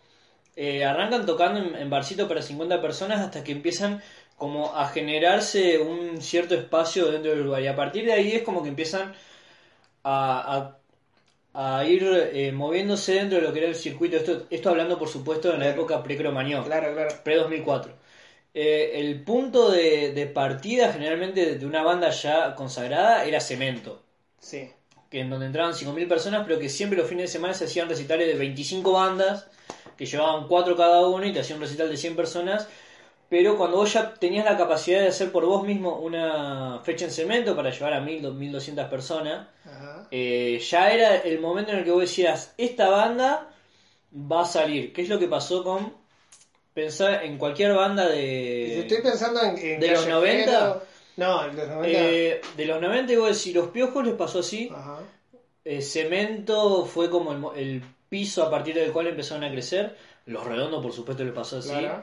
Cuando, o sea, cuando lo- la particularidad de los redondos es cuando llenaron cemento, que ellos dijeron que nunca iban a tocar en cemento, pero era tanta la presión de la gente que, que no, no entraron en ningún lado que tuvieron que tocar ahí. Eh, la Renga, Versuit, todos esos tuvieron, eh, ese, era cemento y obras. En Uruguay me parece que pasa lo mismo con el teatro de verano. Claro, el teatro de verano. El teatro de verano y el velódromo son como los dos lugares. Claro. No sé si ha, si ha habido. Cada vez que hay cada vez que hay un recital del cuarteto en teatro hay una campaña en, en- en las redes sociales como Sí. como eh, eh, el epicentro es todo todo el año los, los fans del cuarteto Sí. están esperando que toque Claro. el teatro de verano. Porque el teatro de verano es como, eh, como en su momento habrá sido obras, porque en el teatro de verano se hace el carnaval uruguayo. Claro. Estamos hablando del carnaval uruguayo donde participan todas las murgas uruguayas, eh, no únicamente la- las murgas de abajo, todas, todas participan ahí desde Falta y Resto hasta eh, Agarrate Catalina, todas las murgas tocan ahí porque es el lugar donde se hace el, el- el carnaval. Y el otro es el velódromo, que el velódromo es como ya el coso. Y después ya vendría el estadio, el estadio centenario, el nacional, el estadio nacional centenario. Yo no sé si alguna banda uruguaya llegó a tocar ahí, si hay algún escucho uruguayo o algún conocedor del rock uruguayo que me que diga. diga porque la Claro, verdad que a yo ver, no- no- yo creo que hay tres bandas que pueden llegar a llenar el, el cen- Creo que hay una sola banda que puede llegar a llenar el centenario que es la Vela Puerca. Y no sé si le da, pues, a- qué sé yo, acá tocan en Vélez, por ejemplo. Que Sí, es un no lugar sé. con mucha gente. no sé si el cuarteto llenaría ahí, ¿eh? El, el tema es que también eh, Y después los otros, hay, mucho- el- el- a ver, el cuarteto de Nos en Uruguay tiene muchos fans nostálgicos. O sea, esta cosa de eh, yo quiero un, un recital del cuarteto de Nos, pero quiero un recital de Los otra, primeros discos. otra Navidad en la trinchera. Claro. No me toques raro. ¿Por qué me tocas raro? Eh, yo quiero eh, un, un recital con eh, Ricky Muso arriba del, del- del Sí. escenario. Porque, ¿Cómo bueno, pasa en todos lados? como pasa en todos lados. Bueno, eh, para, para arrancar. El Cuarteto de Nos se forma en el, en lo- en el principio de los años eh, 80. 80 con, con, eh, a ver, recordemos que la dictadura militar en Uruguay Uruguay. termina en el 85, o sea, con el tema de las estudiantinas, un- una banda que... Proceso de destape. Proceso Como pasó con Argentina, nomás que acá en sí. Argentina Sí, sí, un proceso de para poner el 83. Eh, Vos sabés que he buscado biografías de eh, los muchachos, pero los muchachos, de tanto de Tabela como de los Musos, los muchachos, ellos dicen que eh, vienen de la imaginaria Ciudad de Tajo. Ellos, ellos han creado, desde su surrealismo, han creado una ciudad donde hacían programas, eh, lo mismo que nosotros estamos Sí. haciendo acá, Sí, sí. pero hacían programas supuestamente desde la ciudad de Tajo y creaban personajes y, y creaban historias falsas que yo te quise buscar y no encontré porque de- después de Porfiado cambiaron toda la página y, y sacaron todo lo que tenían de antes y había una había un apartado muy bueno que era la liga la liga de fútbol de Tajo Claro. y tenías equipos por ejemplo de el, el caballo del comisario contra los tontolos y era era desopilante todo Sí. todo el, el- el relato que hacías sobre los partidos Sí. Eh, no te lo encontré te lo quería traer por fuera del podcast te lo quería dar para que lo leas porque eh, es muy bueno y bueno y desde ¿Qué es, ¿Eso era mucho de la parte de Ricky Muso? ¿Por eso lo sacaron? Era, era mucho de los eh, de los tres, de Tabela, de Ricky y de, y de Roberto. El tema con Ricky Roberto es-. De Roberto Muso. El tema con Ricky, que Ricky se va, se va del cuarteto en el 2000, en el 2009 creo que se va con el disco bipolar, creo que es el último que hace. Pero es interesante el disco bipolar porque eh, en esa convivencia estaba Juan Compodónico, que era el productor, que Juan Compodónico de música sabe un rato largo, un rato largo, es el tipo de, de bajo fondo. Eh, y Ricky Musso en esa convivencia salió algo muy bueno, musicalmente hablando. Eh, Bipolar es uno de los mejores discos que tiene, Sí. que tiene el Cuarteto de Nos en, en- en cuestión musical. Después en la cuestión de las letras lo podemos, lo podemos charlar y, y- y esas cosas siempre son charlables. Sí. Pero en cuestión musical el disco Bipolar es genial. Pero no estamos hablando de eso. Vamos- Pero no estamos hablando de bipolar. no estamos hablando de Bipolar. No, De hecho, eh, no sé de qué estamos hablando. y cerraba el podcast. No, bueno, em, la banda se conforma al principio de los 80, eso lo estábamos diciendo. Eh, uno de los últimos que se integra a la banda es Alvin. Alvin es Alvin Pintos, que es el baterista. Sí. Vos sabés que me confundo baterista con bajista. Las palabras son casi parecidas. Bueno, No, no, no. sea, eh, eh, eh, las dos empiezan con B. no, eh, bueno, Alvin que es el baterista que, que se integra a la banda, Alvin era, era un, eh, ¿cómo se dice? Un- estudiaba en la escuela eh, de, música. música. y era un tipo que... mm, O sea, era un tipo que venía de- desde otra formación. Claro, de una formación musical. Más donde- clásica, digamos, más Claro, teórica. Más clásica, más teórica. El tipo venía eh, de... Hay, hay una biografía de él en la página oficial donde él cuenta cómo fueron sus comienzos eh, con la- una banda de los hermanos donde en una de las estudiantinas, él explica muy bien lo que eran las estudiantinas, que eran eh, lugares donde se juntaban eh, todos los años eh, bandas y competían, como acá también lo hacen creo que para el Cosquín Rock y Sí, todas esas cosas. Y bueno, y ellos-. Y ellos salieron, eh, salieron victoriosos, ganaron el primer puesto y dice, le ganamos a unos tales musos, dicen como jodiendo en su biografía.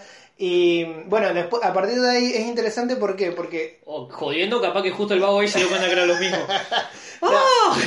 es interesante ¿por qué? porque alguien cuenta que cuando había conformado una banda él solo que se llama, creo que, eh, no me acuerdo, Batis. Camino, no, eran, eh, no, no me acuerdo, Los Cotidianos, Los Cotidianos.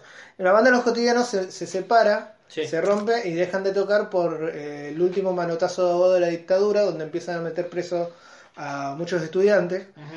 Eh, creo que era, era necesario aclarar esta parte. El tipo ahí dejan de tocar. Y por un contacto con el hermano, el hermano también era eh, estaba metido en la música, se junta con lo- los Muso y con Tabela. Para entender el cuarteto de Nos y para entender eh, esta cuestión de que vos, vos antes de arrancar me decías que hay algunas letras que... mm, son, eh, que, que- ¿Viste? Eh, eh, yo, le, yo le decía a Mariano que, a ver, pues vuelvo a expresar más. Claro. A, mí, a mí la verdad, no es un tipo de música que a mí me, me cierre mucho y no es un tipo de ironía que a mí me guste. Claro. Pero hay muchas letras que a mí no me, me sonaba que eh, la cuestión de la ironía era como una cuestión más de como cuando eh, estás en una fiesta y te mandas un comentario de mierda en serio y cuando ves que nadie cosa decís, ah, no, pero era una joda. Me- algunas cosas me sonaron así. eh, y yo vuelvo a decir, yo soy una persona que escucha una banda que tiene una canción que se llama Desnudadas, Violadas y Estranguladas. O sea, entiendo la, la, la contradicción, pero creo que tiene sentido en la cuestión de, de eso. O sea, algunas cuestiones de la, de la ironía que hablábamos con Mariano, a mí no me terminaban de cerrar porque me parecían, no, no sabía, no, era difícil distinguir si era o una cuestión de reírse de algo porque en esa época no estaba entendida la problemática real o si realmente a partir de eso, es- que es algo que vamos a discutir cuando Vamos a discutir cuando lleguemos al tema de, de los temas en, en particular. No, Claro. bueno, eh, la, la, em, ¿cómo se dice? La, eh, el bagaje eh, musical que tienen estos muchachos, tanto los, los musos como, Ujú. como Alvin Pinto, como Tabela, es, eh, eh, son los Beatles. Eh, los tipos estu- estuvieron. eh, Alvin dice que no le gustaba a los Beatles hasta que el hermano lo sentó él con 14 años y Sí. él se sabía todos los arreglos. Hasta que el hermano lo sentó y lo cagó a Eh, y bueno, y los, y los mozos siempre dijeron que lo- los Beatles eran sus eh, como sus mentores. Es más, en este disco vemos, en este disco que vamos a tratar, vemos dos covers de temas que fueron popularizados por los Beatles. Tal vez hay un par que no son de los Beatles, pero sí fueron eh, popularizados por los. Beatles. Así que se ve mucho esta, cuesta, esta cuestión de, eh, de, de- de la identidad de estas bandas que nosotros hablamos cuando hablamos de, de los Beatles acá. Decíamos que hubo muchas bandas donde vieron el horizonte en, eh, en Liverpool, por Claro. decirlo de alguna manera. Y, bueno, y de ahí también el nombre, cuando ellos se presentan a una a, una, a, a un concurso de, de bandas, Sí. eh, ellos eran tres. Era Tabela y, lo- y- era Tabela y los Musos. Y no que creo que, que tocaban hasta sin baterista, digamos. Y, mm, y para como, como se identificaban tanto con, con- eh, como ellos creían que una banda de rock tenía que ser un cuarteto, ellos se ponen el cuarteto de Nos y siempre explican que Nos significa eh, que era porque a nosotros nos iba a gustar y que a nadie más le iba a gustar. Y no, no nos equivocamos en nada, dicen después, como burlándose de... de- de Bueno, peor no te va a gustar. Pero no te va a gustar. Y bueno, eh, partiendo de eso, partiendo de eso, ellos dicen, nosotros construimos y hacemos la música que queremos. Y creo que una, creo que ahí está el quid de la cuestión por qué Ricky Musa se va. Ricky Musa se va y en las entrevistas que le hacen, él dice, para mí no son más, para mí no hacen más el cuarteto de Nos, para mí hacen electrocumbia. Pero bueno, ellos O sea, sí, hay una. Calculo, eh, yo por lo, lo que leí, en una época yo consumía eh, la revista Soy Rock, Ajá. eh, muy, buena, muy buena revista, excepto por el momento que le hicieron una nota de 11 páginas a jóvenes por diosero, que yo ahí dejé de comprarla porque yo dije, no puedo hacer una. No, no hay forma de llenar 11 páginas con jóvenes por Encima diosero. con una banda que tenía un tema. Claro. Está bien, a mí me parece que le estaban poniendo plata a los de Soy Claro. Rock porque le, le hacían mucho bombo. Pero ahí, hubo eh, eh, entrevistas antes y después. Y sí, había como esta cuestión de que a partir de eh, el disco raro, que fue como el, el más, como la explosión, el cuarteto nos empezó como a irse a un lugar más de, che, revisemos qué hicimos en ese disco y vamos a tratar de duplicarlo, porque la cosa es por acá en un sentido eh, comercial, Sí, en cierta forma.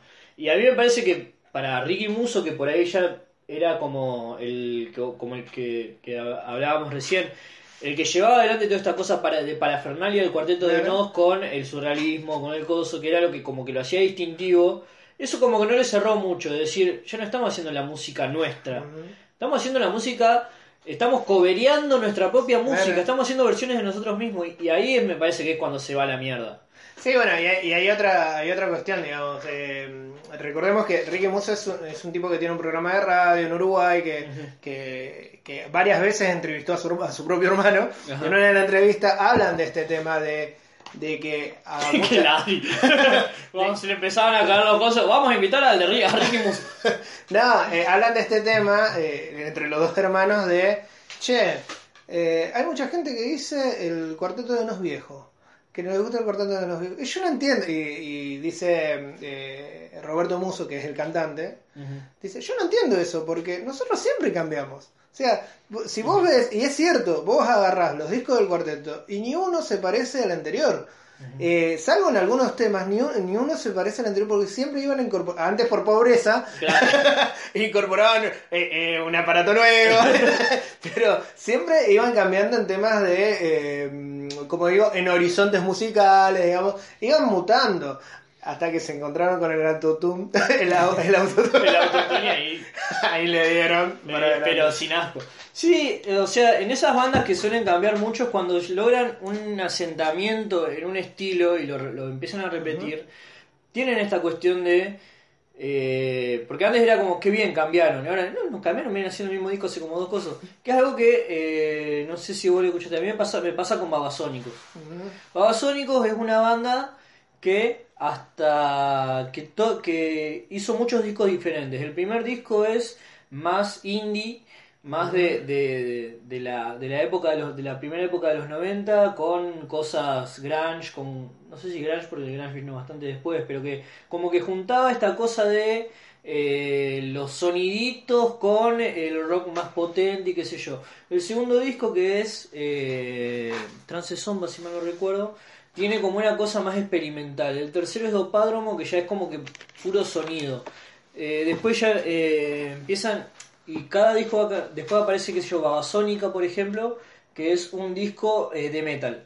Es un o sea, de hard rock en realidad, no de metal, pero que con, con muchas guitarras al frente, con muchos riffs pesados, con una temática mucho más satánica. Después viene Miami, que es como un disco más parecido a lo que uno espera de de Babasónicos, pero es un disco que, que tiene como muchas cosas voladas y después como que llegan a Jessico, que es donde está el loco, donde está eh, o como el mierda se llama, eh, Camarín y de Eléctrico y todas la- las grandes la- los, los hits, digamos, y a partir de ahí todos los discos que vinieron después fueron todos iguales. O sea, eran todos de el rock bailable, rock tecno para minitas, y hasta llegar al día de hoy. Y vos decís, y ahí es donde vos tenés los viejos babasónicos, que les gustaba ese babasónicos indie, viste, que te hacían un tema que tenía dos versos y después era todo, todo sonidito durante cinco minutos, o este que, que te cantan apretados microdancing. Ey, muy buen tema, protagonista. Sí. Bueno, eh, decía yo que los muchachos son provenientes, ellos dicen, de la ciudad imaginaria de Tajo. Santi Tabela cuando le preguntaron sobre esto, ¿por qué? Y él dijo, y la realidad a nosotros no nos interesa.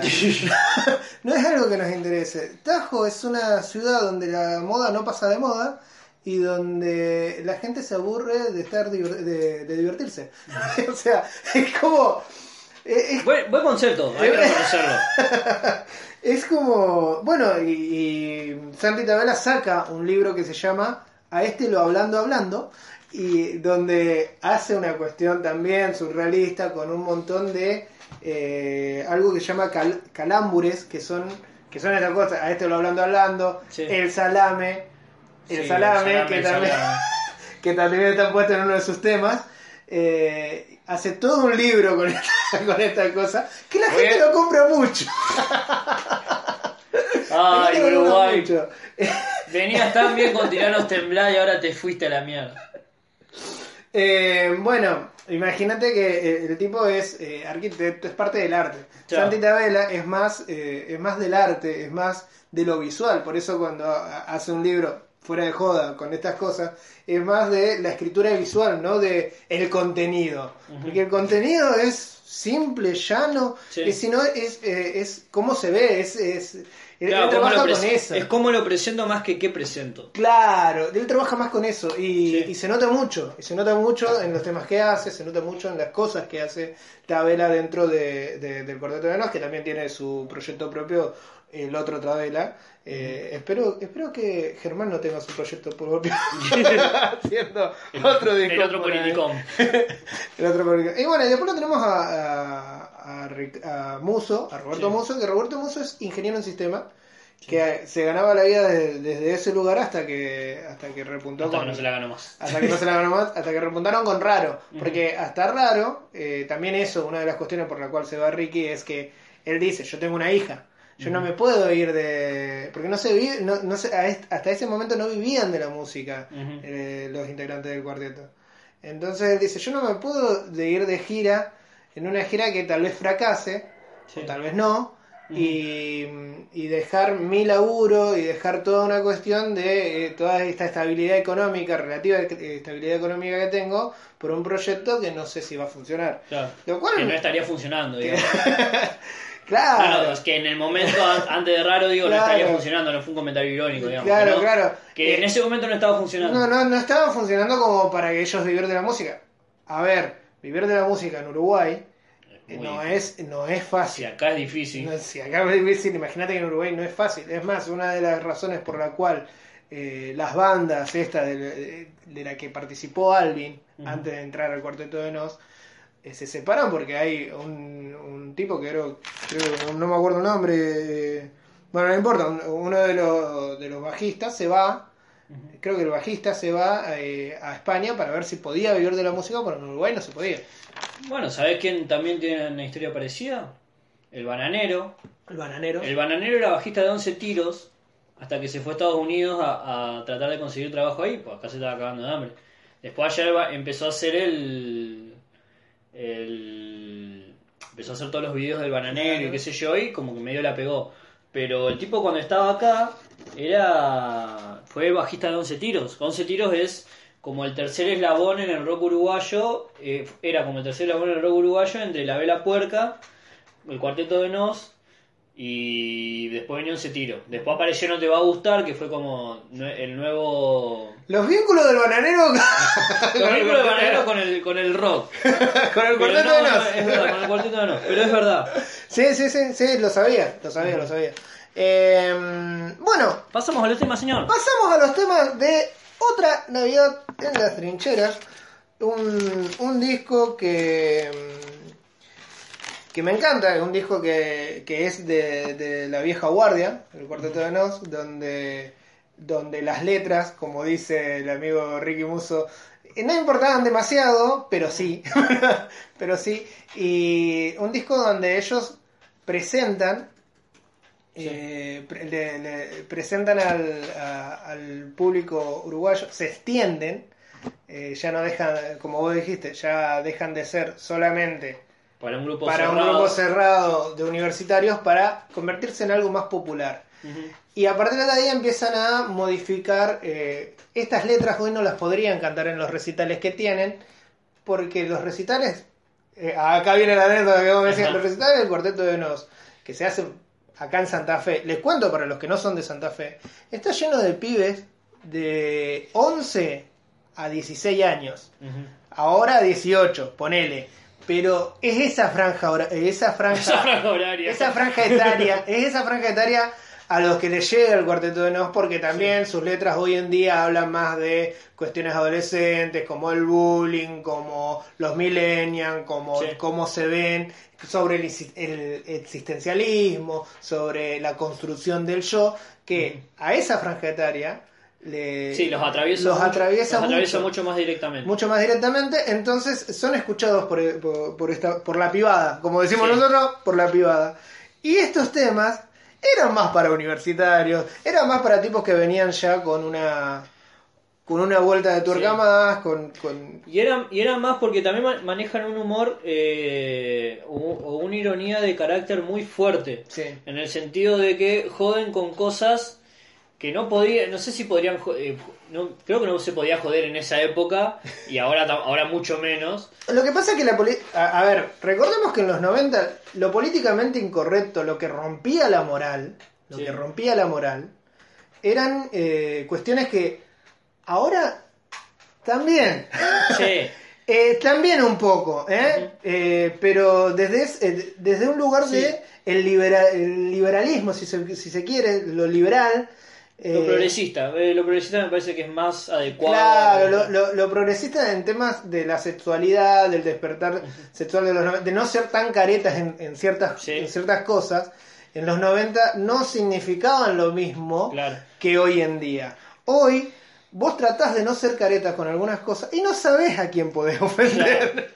Pero además en esa época, eh, este tipo de canciones que, que, que, está, que hace, que escribe el Cuarteto de Nos en este disco, van para gente que estaba como mucho más allá, Sí. con una, o sea, tiene una, una cuestión de un humor muy absurdo que uno podría relacionar con Cha Cha Cha, y Sí. con toda la cultura de Sí, el destape, y con toda la cultura de eh, estoy más allá de la sociedad, y como decía el indio, traigo eh, las, eh, las experiencias no ordinarias de los otros, que es lo que dice el indio en una época, que esto lo, lo pongo porque es relevante, que él dice, vos en esa época veías a un, a un travesti picándose la pija en el baño y después tenía que salir a tocar. ¿Qué viene después de eso? Sí, sí. Es Eh, picándose, en el, eh, picándose en el sentido de que se estaban inyectando droga en- Claro. en, la pija. ¿Qué ves después de eso? Entonces era como gente que estaba allá, más allá de todo. Entonces, un poco estas letras, por lo menos lo, las- que yo estaba, lo que yo estaba escuchando en el disco, vienen de ese lugar también. Vienen de un vos- lugar muy similar a ese. Hay algo, que no, hay algo que no dije, pero eh, el Cuarteto de Nos no solamente está atravesado de la cultura británica con los Beatles, sino también con los Monty Python. Eh, mucho mucho de, de- de las letras que vienen en, en- a ver en Cucos SRL en, un- en varios temas que también pueden ser, ser denominados políticos que tienen antes de este de este disco Sí. eh, está muy atravesado por ese humor, está muy atravesado por lo, por, por lo bizarro y, y lo surrealista, es que es, que es disfrutable. Por ahí no tanto musicalmente porque no tenían eh, la- la- las condiciones materiales como para hacer un disco de la puta madre. Es más, este disco, cuando lo querían, lo, lo- lo querían lanzar, fueron con varias productoras y nadie se los quería eh, editar. Editar. Nadie se los quería editar. Eh, hasta que encontraron a esta productora, creo que es Ayui, que es una productora independiente, Sí. eh, donde, donde pudieron llegar a un acuerdo y, y lanzar este disco. Hay una anécdota muy graciosa de Alvin cuando se integra el cuarteto de Nos Ah, cuando se integra cuando se integra el cuarteto de Nos que dice que a mí me era una banda que ya tenía un disco. Sí. O sea, cuando se los conoce ya tenían el, el primer disco de- del cuarteto. Canciones Y- del corazón. ¿Cómo? Canciones del corazón. ¿Canción del corazón el primer disco? Me parece que sí. No. No, no, el primer disco es del 80 y...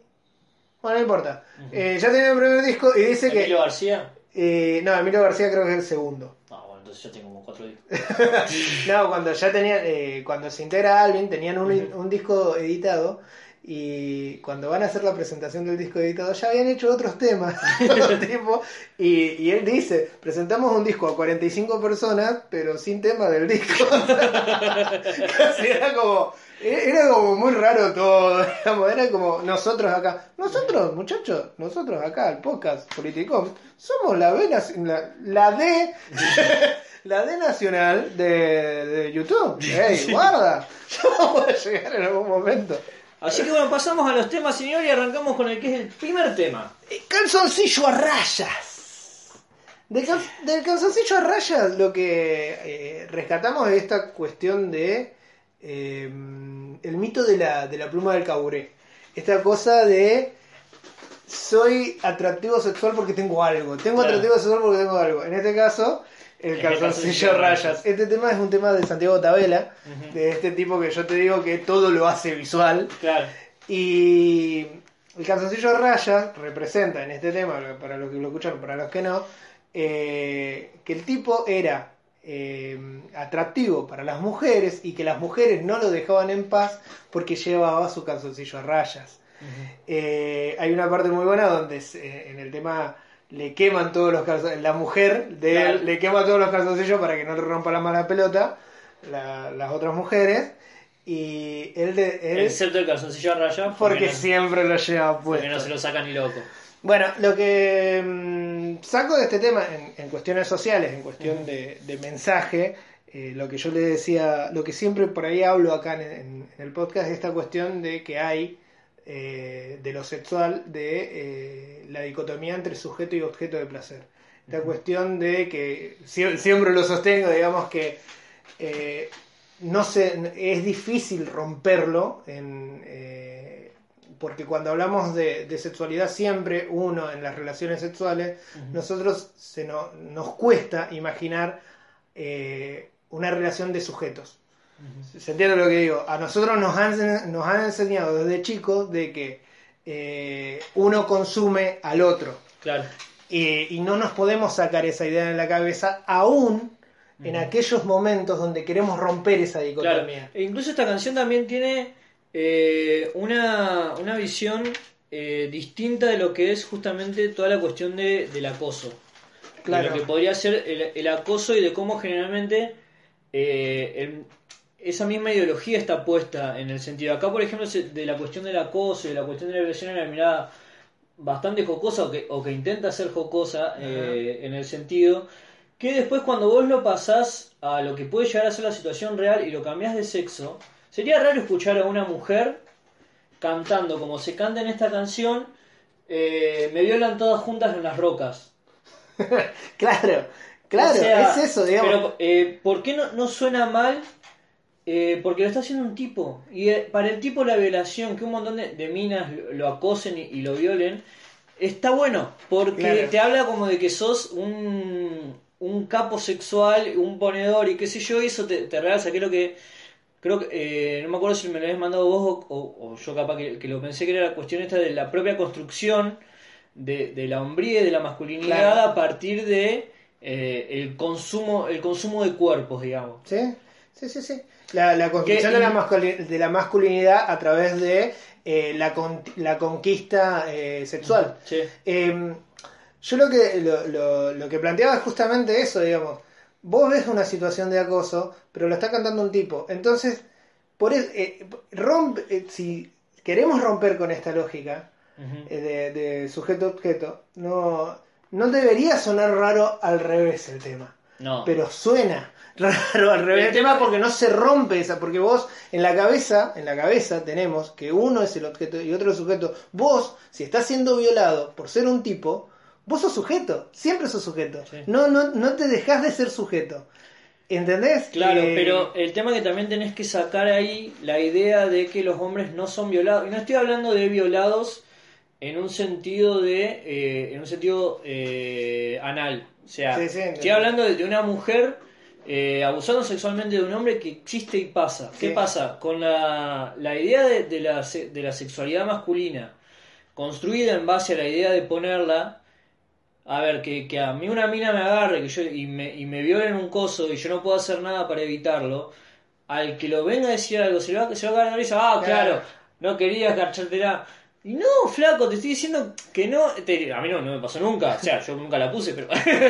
pero, pero te digo, esta, esta construcción cambia en el sentido de que eh, incluso la parte en la que él se quiere escapar, y voy a decir una persona que viene a escaparse de eso, también es tomada de, eh, de manera irrisoria. Él Dice, eh, para escapar me disfracé de foca, lo que me parece una, una rima horrible, pero dice, para escapar me disfracé de foca y qué sé yo, y se vuelve de nuevo a la idea este de que el tipo lo violan pero él lo quiere seguir haciendo, ¿por qué? Porque como es tipo, él no ve que esté mal eso. Claro, bueno, es, es lo que te digo, no eh, el hombre, el hombre, no, yo no te estoy diciendo de que en, eh, que hay que eh, sí, estoy diciendo que hay que subjetivizar a la mujer, eso es cierto, pero no, no en todos los casos, obviamente. Eh, pero lo que te estoy diciendo en esto, donde el hombre no pierde su calidad de sujeto, es en esta cuestión.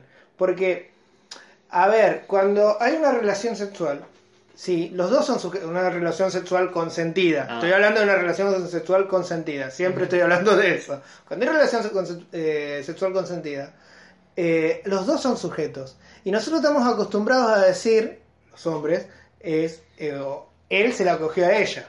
Estamos acostumbrados a decir esto. Entonces, cuando es acosado, no perdés, no perdés tu calidad de sujeto. ¿Entendés? Cuando vos eh, sos violado por una mina que, como vos decís, te acosó en un baño y tuvieron relaciones sexuales contra tu voluntad, vos no dejás de ser sujeto. Por esta lógica. Porque y además, la mina, a- te la digo al revés, la mina cuando eh, tiene relaciones sexuales consentida, consentida, y ella quiere tener relaciones sexuales, y busca al tipo para tener relaciones sexuales, la mina no se les no se le saca culturalmente no se le saca la condición de objeto. Se entiende lo que Sí, digo sí. entonces esta dicotomía de sujeto objeto es eh, se ve muy claramente en, en, en esta cuestión en esta cuestión de eh, el tipo acosado aún sin quererlo y que se vuelva jocoso que se vuelva una risa y que y que vaya la ironía por ese lado Eh, bueno no, no- no Sí, sé. un largo rodeo. eh, me parece que algunas zonas quedaron bastante grises. Por lo menos de lo que vos estás diciendo. A mí me. Yo no te digo nada. es un yo- tema muy complicado como para yo, eh, yo más o menos sé para dónde está yendo, pero por ahí lo, que- lo que queremos, lo que se quiere explicar es- en la cuestión de sujeto y objeto es la idea de eh, de la, la la necesidad de que la mujer no sea únicamente la persona que recibe, sino que también es una persona que puede disfrutar del sexo y que puede buscarlo. Y que obviamente eh, yo creo que lo que hay que plantear acá es la cuestión de eh, el consentimiento en el sentido de lo, que- de lo que hablamos del tema. Es, eh, es, es- no, es- no está mal darte cuenta de que si una mujer cantara esta canción quedaría horrible Sí, sí, sí. por un montón de situaciones. Y que el hecho de que se lo cante y quede jocoso en este tema es porque lo canta un tipo, en el sentido de que como que se caga de risa de esa noción. Pero si vos pensás, si vos corres un, po- un centímetro nomás la visión y te corres de ese lugar de ironía o de supuesta ironía que tiene, es una situación de mierda. Sí. O sea, es un tipo al que está visto como objeto por el otro y que su, su opinión o lo que fuera no importa, porque él lo que tiene que hacer es cumplir su rol de satisfacer a las mujeres alrededor. Y a partir de ahí es donde viene esta cuestión de, de rispidez en la canción que, que, que viene de esto. Así que eso es más o menos lo, lo que, por lo menos lo, lo que a mí me pareció, analizándolo fuera del lugar de, de, de la ironía de la letra. Me parece Claro. que tiene esta cuestión así, que vos decís, es distinto de acuerdo a quién lo canta y, y como suele pasar en, mu- en muchas comedias, si vos moves un centímetro la visión, te encontrás con un terrible drama. Sí, no, y ahí, ahí este tema es yendo a 300 kilómetros por la, por la autopista Sí. y si se te cruza algo, chocaste banquina. Y le diste, a, le diste a campo traviesa hasta el primer granero. Eh, eso es cierto, digamos. Sí, Sí. sí, sí, pero, bueno. pasemos al. Pasemos al segundo tema que vamos a tomar y nos metemos también en otro original. en otro. Esta es la canción que a mí me. Y vuelvo a repetir. Yo soy una persona que escucha Cannibal Corpse. O sea, o sea que yo tengo ya como el oído muy coso a canciones como por ejemplo eh, ah, eh, eh, Eh, desatando a los sedientos de sangre, por ejemplo, o la hora de matar es ahora, o el tiempo de matar es ahora, o, Kill- o directamente una canción que se llama Kill, matar. Sí. Eh, Sí, bueno. Así que, pero esta canción solo un rumor que arranque usted y yo le voy a decir qué es lo que a mí me pasa. Bueno, solo un rumor que va en el mismo sentido de, lo que veníamos diciendo recién, de la construcción esta, de, de la, de la construcción esta de, de- lo sexual, digamos. Eh, solo un rumor toma con ironía el tema de la, de la virginidad femenina. De la valoración de la virginidad femenina.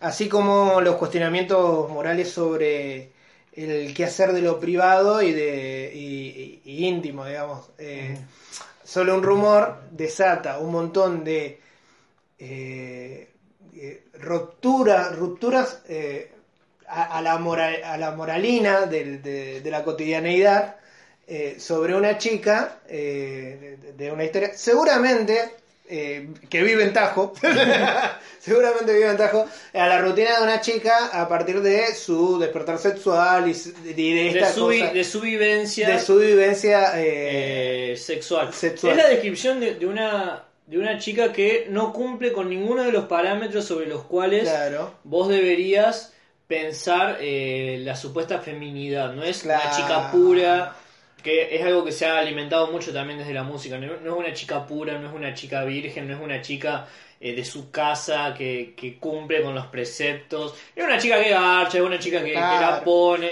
Sí, es una chica que disfruta de su vida sexual. Claro. Acá nunca habla, eh, en el tema nunca habla de eh, la mina que es, eh, qué sé yo, es abusada. No, no, no, no, no. Acá habla de una mina que coge porque quiere, que coge porque quiere coger y, y nada más, digamos, y que, eh, que todos son rumores, dice solo un rumor, dice el, el, el tema. Sí, la canción dice también como que a pesar de todas esas cosas, incluso si fueran verdad, yo te voy a amar. Claro, es, es una cuestión, es una canción de amor. Es- es- esta es una canción creo que de Ricky. ¿O no? No, es de Roberto.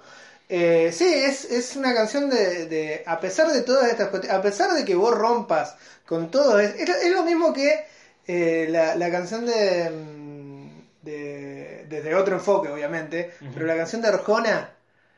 ¿Cuál? eh, tu reputación son las primeras seis letras de esa palabra. Sí, sí. Bueno, pero Arjona lo toma desde otro lugar. Arjona no está cuestionando, no está cuestionando la calificación que le hacen a la mina. Arjona en el tema retoma toda, toda esa evidencia de la mina y acepta la moralidad, eh, la, la- la inmoralidad de la mujer. ¿Sí?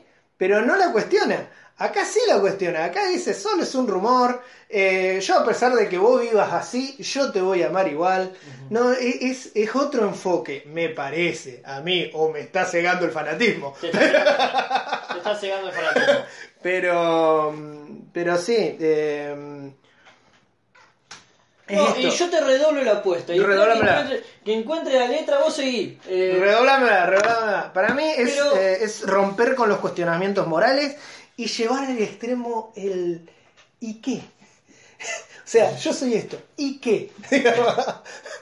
Eh, Nada, vos, vos andás con "Eh, ¿y qué? porque hay una vez, como todos saben, yo soy una persona que tiene... Memoriosa. No, no memoriosa, pero... Encima no puedo, no puedo encontrar la canción, la concha de mi hermana. ¿Qué canción estás buscando? Una canción de Rombay que habla que en la que yo una vez me metí en una discusión con un tipo, un tipo, un amigo mío, digamos amigo, por, eh, nunca lo vi personalmente, pero eh, Un amigo de las por- redes. de, de Facebook, Sí, claro. que se quejaba de una canción de Rombay porque decía que le achacaba a, la, a las mujeres el hecho de emborracharse. No me puedo acordar cuál carajo era. Sí, me- puede ser. Puede ser. Sí, Rombay tiene un par de esas de decir. pero no, a lo que yo voy es... E- Ese, ese tema que dice que ella no se va a quedar. eh, Andá y divertirte con tus amigos. No, no, no, es, ese no. de mano arriba. Voy Ah, ah, es otra. No, eh, pero Eh, ya lo vamos a encontrar, ya lo vamos a encontrar. Bueno, y para mí solo, solo un rumor plantea esto. Si al que, al que no le guste, que joda. no, pero mm, sí, sí, no, bueno, viene de, de- de este lugar, desde, desde el mismo lugar del primer tema. Y estoy estirando, estoy estirando a ver si encontramos. eh, vos seguí, vos seguí, vamos Vos a seguir. vamos a seguir después- eh, mientras seguimos hablando, yo voy a ver si la encuentro, pero no me puedo acordar la le- el nombre de la canción. bueno, vamos al tema que es más el más político que tiene el disco. El tema que a mí realmente me gustó, el tema más político que tiene Otra Navidad en la Trinchera, que es Pasando por Polaco Enamorado, que Polaco Enamorado es, eh, es un tema que es para escucharlo, es, es un tema de Ricky con todo lo que eso conlleva, eh, pero que no lo vamos a tomar acá. Eh, pasamos de ese tema y nos vamos al primer oriental desertor. Primero oriental de, de ser- desertor, que vuelvo a decir, este es un tema que a mí me gustó mucho, de los pocos temas que me gustó mucho de este disco, porque además juega con algo que no solo es en contra de la nación o de la patria, sino en contra de una cuestión básica de los uruguayos, que es, digamos, la garra y la defensa uruguaya, y la- digamos, la... eh, el, el fervor patriótico uruguayo, porque eh, los uruguayos generalmente en, en su coso sie- siempre tienen esa cuestión de, de la garra, del nacionalismo, de- del Uruguay nomás, Claro. del tiranos temblad. eh, todo todo lo, lo uruguayo en cuanto a su nación está en base a eso. El Sí. fútbol con la garra uruguaya de no rendirse nunca. Este tema se caga en todo eso. Es hermoso. Y dice, nunca donde sea". vería mal ser el primer, el primer oriental desertor. Claro. Claro, claro. y que Igual creo yo que lo toma y que con lo ironía. único y, ¿eh? Creo que lo toma con ironía. Pero y además dice eh, Pero manda, baja línea en algunas cuestiones. además me, me encanta en la en la parte que dice ¿cómo se llama? Eh, yo lo único que tengo Artigas es querer rajarme de Paraguay. es buenísimo. es Y buenísimo. yo decía, es buenísimo. uy, es genial, porque, a ver, una cosa es eh, querer evitar la guerra, otra cosa es decir que, que te chupa un huevo Claro, lo nacional en un lugar como Uruguay que, digamos, por- Recordemos que el, que el cuarteto de No se lo censura Ajá. cuando hacen el tema el día que Artigas se emborrachó. Hay un tema del cuarteto de No que se llama El día de Artigas- que Artigas se emborrachó Sí. y es genial. ¿Qué- eh, qué habla el tema? bueno. El eh, a ver, retoma, se puede, en Argentina se podría poner el nombre de otro tipo. Ajá. ¿Entendés? Eh, eh, retoma un montón de cosas que uno hace borracho Sí. y, y se caga en la figura de Artigas. Básicamente, el tema es eso. Y bueno, y, el, y en Uruguay no lo, en un tiempo no lo podían tocar porque no lo entendían. Era como acá cuando censuraron el capítulo de Los Simpsons que siempre hablamos, Sí. que no lo entendieron. lo censuraron porque no lo entendieron. Y bueno, y, y, y le pasó al cuarteto con... Se metieron en un quilombo. ¿Por qué? Pero con este tema no. Con este, este tema pasó... Pero sí, eh, volviendo a la canción, que a ver si lo puedo encontrar. Bueno, eh, explico Pero- un poquito. Hay una guerra ficticia eh, Acá está. Radio, encima escuché en Radio Clarín. que al Uruguay le ríe. invadió Brasil. Eh, bien, eh, hay, hay una guerra ficticia de... hay, eh, hay que, hay que reconocerle la capacidad de en una canción poner la palabra tacuarembó. Mirá que en, en la en, en la guerra de, de Gardel hay otro tema que se llama la guerra de Gardel, que también es una guerra ficticia entre Uruguay y Argentina. Acá está. Hay una guerra ficticia entre Uruguay y encontré el Argentina. tema de que no era de Romay, era de Marama, por eso lo estaba buscando mal. Escuchá, hay un tema que, que se llama la guerra de Gardel, que no es de este disco, que es, eh, es una guerra ficticia entre Uruguay y Argentina, Sí. eh, donde, donde está esta, esta cuestión de si Gardel era de, de, de Argentina, era de Brasil y como que había... No, de eh, Argentina o de Uruguay. No, era, no fue nunca. No, no, digo, de Argentina o de Uruguay o de Francia, y en un momento meten Tacuarembó de una manera muy complicada de meterlo. Es complicado. Ahí lo es complicado meter tacuarembó. es muy. Si escuchás el tema te vas a dar cuenta de lo que digo. Es como ni se meter- nota que dice Tacuarembó. Es, es como meter Santiago del Estero. claro. Tenés que tener mucha capacidad lírica. Bueno, eh, en esta en esta canción, el primer Uruguay, en el primer Ur- Uruguay Oriental desertor, Oriental desertor. Eh, hay una guerra ficticia entre Uruguay y Brasil. Eh, acá hay como una cosa de. La guerra no. La- eh, la- eh, el, el des- el desentir de la guerra. El, También, como decíamos recién, el antinacionalismo. Pero también hay un- una cuestión de revisionismo histórico. Oh, ¿Por mierda, qué? Ah, mierda. ¿Por qué? Porque los tipos cuestionan esta cosa, esta cosa que también tenemos los argentinos de eh, el- la historia de Villiquen. ¿Se entiende lo que digo? La, la- la historia contada de, de- de- la historia oficial contada de Villiquen y hay cuestiones que no fueron tan así y sabemos que no son tan así. Y bueno, y él critica un poco el tema de eh, los 33 uruguayos Sí. que van a pelear y qué sé yo, y que hay una lista, yo- esto luego, eh, dato Wikipedia, hay una lista que, que hay, hay varias listas de esos 33, en algunas no hay 33, en otras no. Se, se ha aceptado el número 33 como un número Claro, base. como digamos. un número base y como que es eso lo que le enseñan a, lo- a- a los pibes en las escuelas. Esa es Y la parte en la que dice solo un escolar o un, mili- o un milico lo podría creer. Claro, y porque el milico repite eh, todos los eh, eslogan nacionales, nacionalistas, desde siempre. Esto Sí. debe pasar en todos los países, Claro. no debe ser solamente en... Sí, eh, que, que tiene además, eh, vo- volviendo a esto de, de atacar justamente la, la raíz de mucha, de mucha de la imagen nacional del Uruguay, porque se mete con todos los mitos. O sea, se mete con los mitos de los 33 orientales, que es una base de para lo, lo que decimos nosotros de la guerra uruguaya y de, y de la, la cuestión de aguante del Uruguay. Claro. Los 33 orientales son algo central. Meterse con la figura de Artigas, como ya dijimos, eh, y meterse con algo que, que a todo el mundo le gusta, porque eh, el himno nacional uruguayo es posiblemente el mejor himno de- nacional de Tirado, cua- temblado. y tiene una frase que, que no la tiene nadie y que, que es Tiranos Temblad.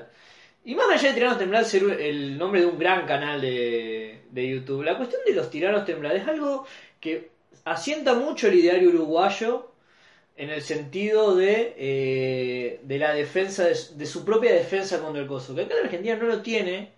Eh, nosotros os juremos con gloria a morir, pero Claro. no es tan, tan, Es tan más, fuerte como el, el, El, tirano es temblado. Tirano Temblad y el. ¿Cómo se llama? El Libertad o.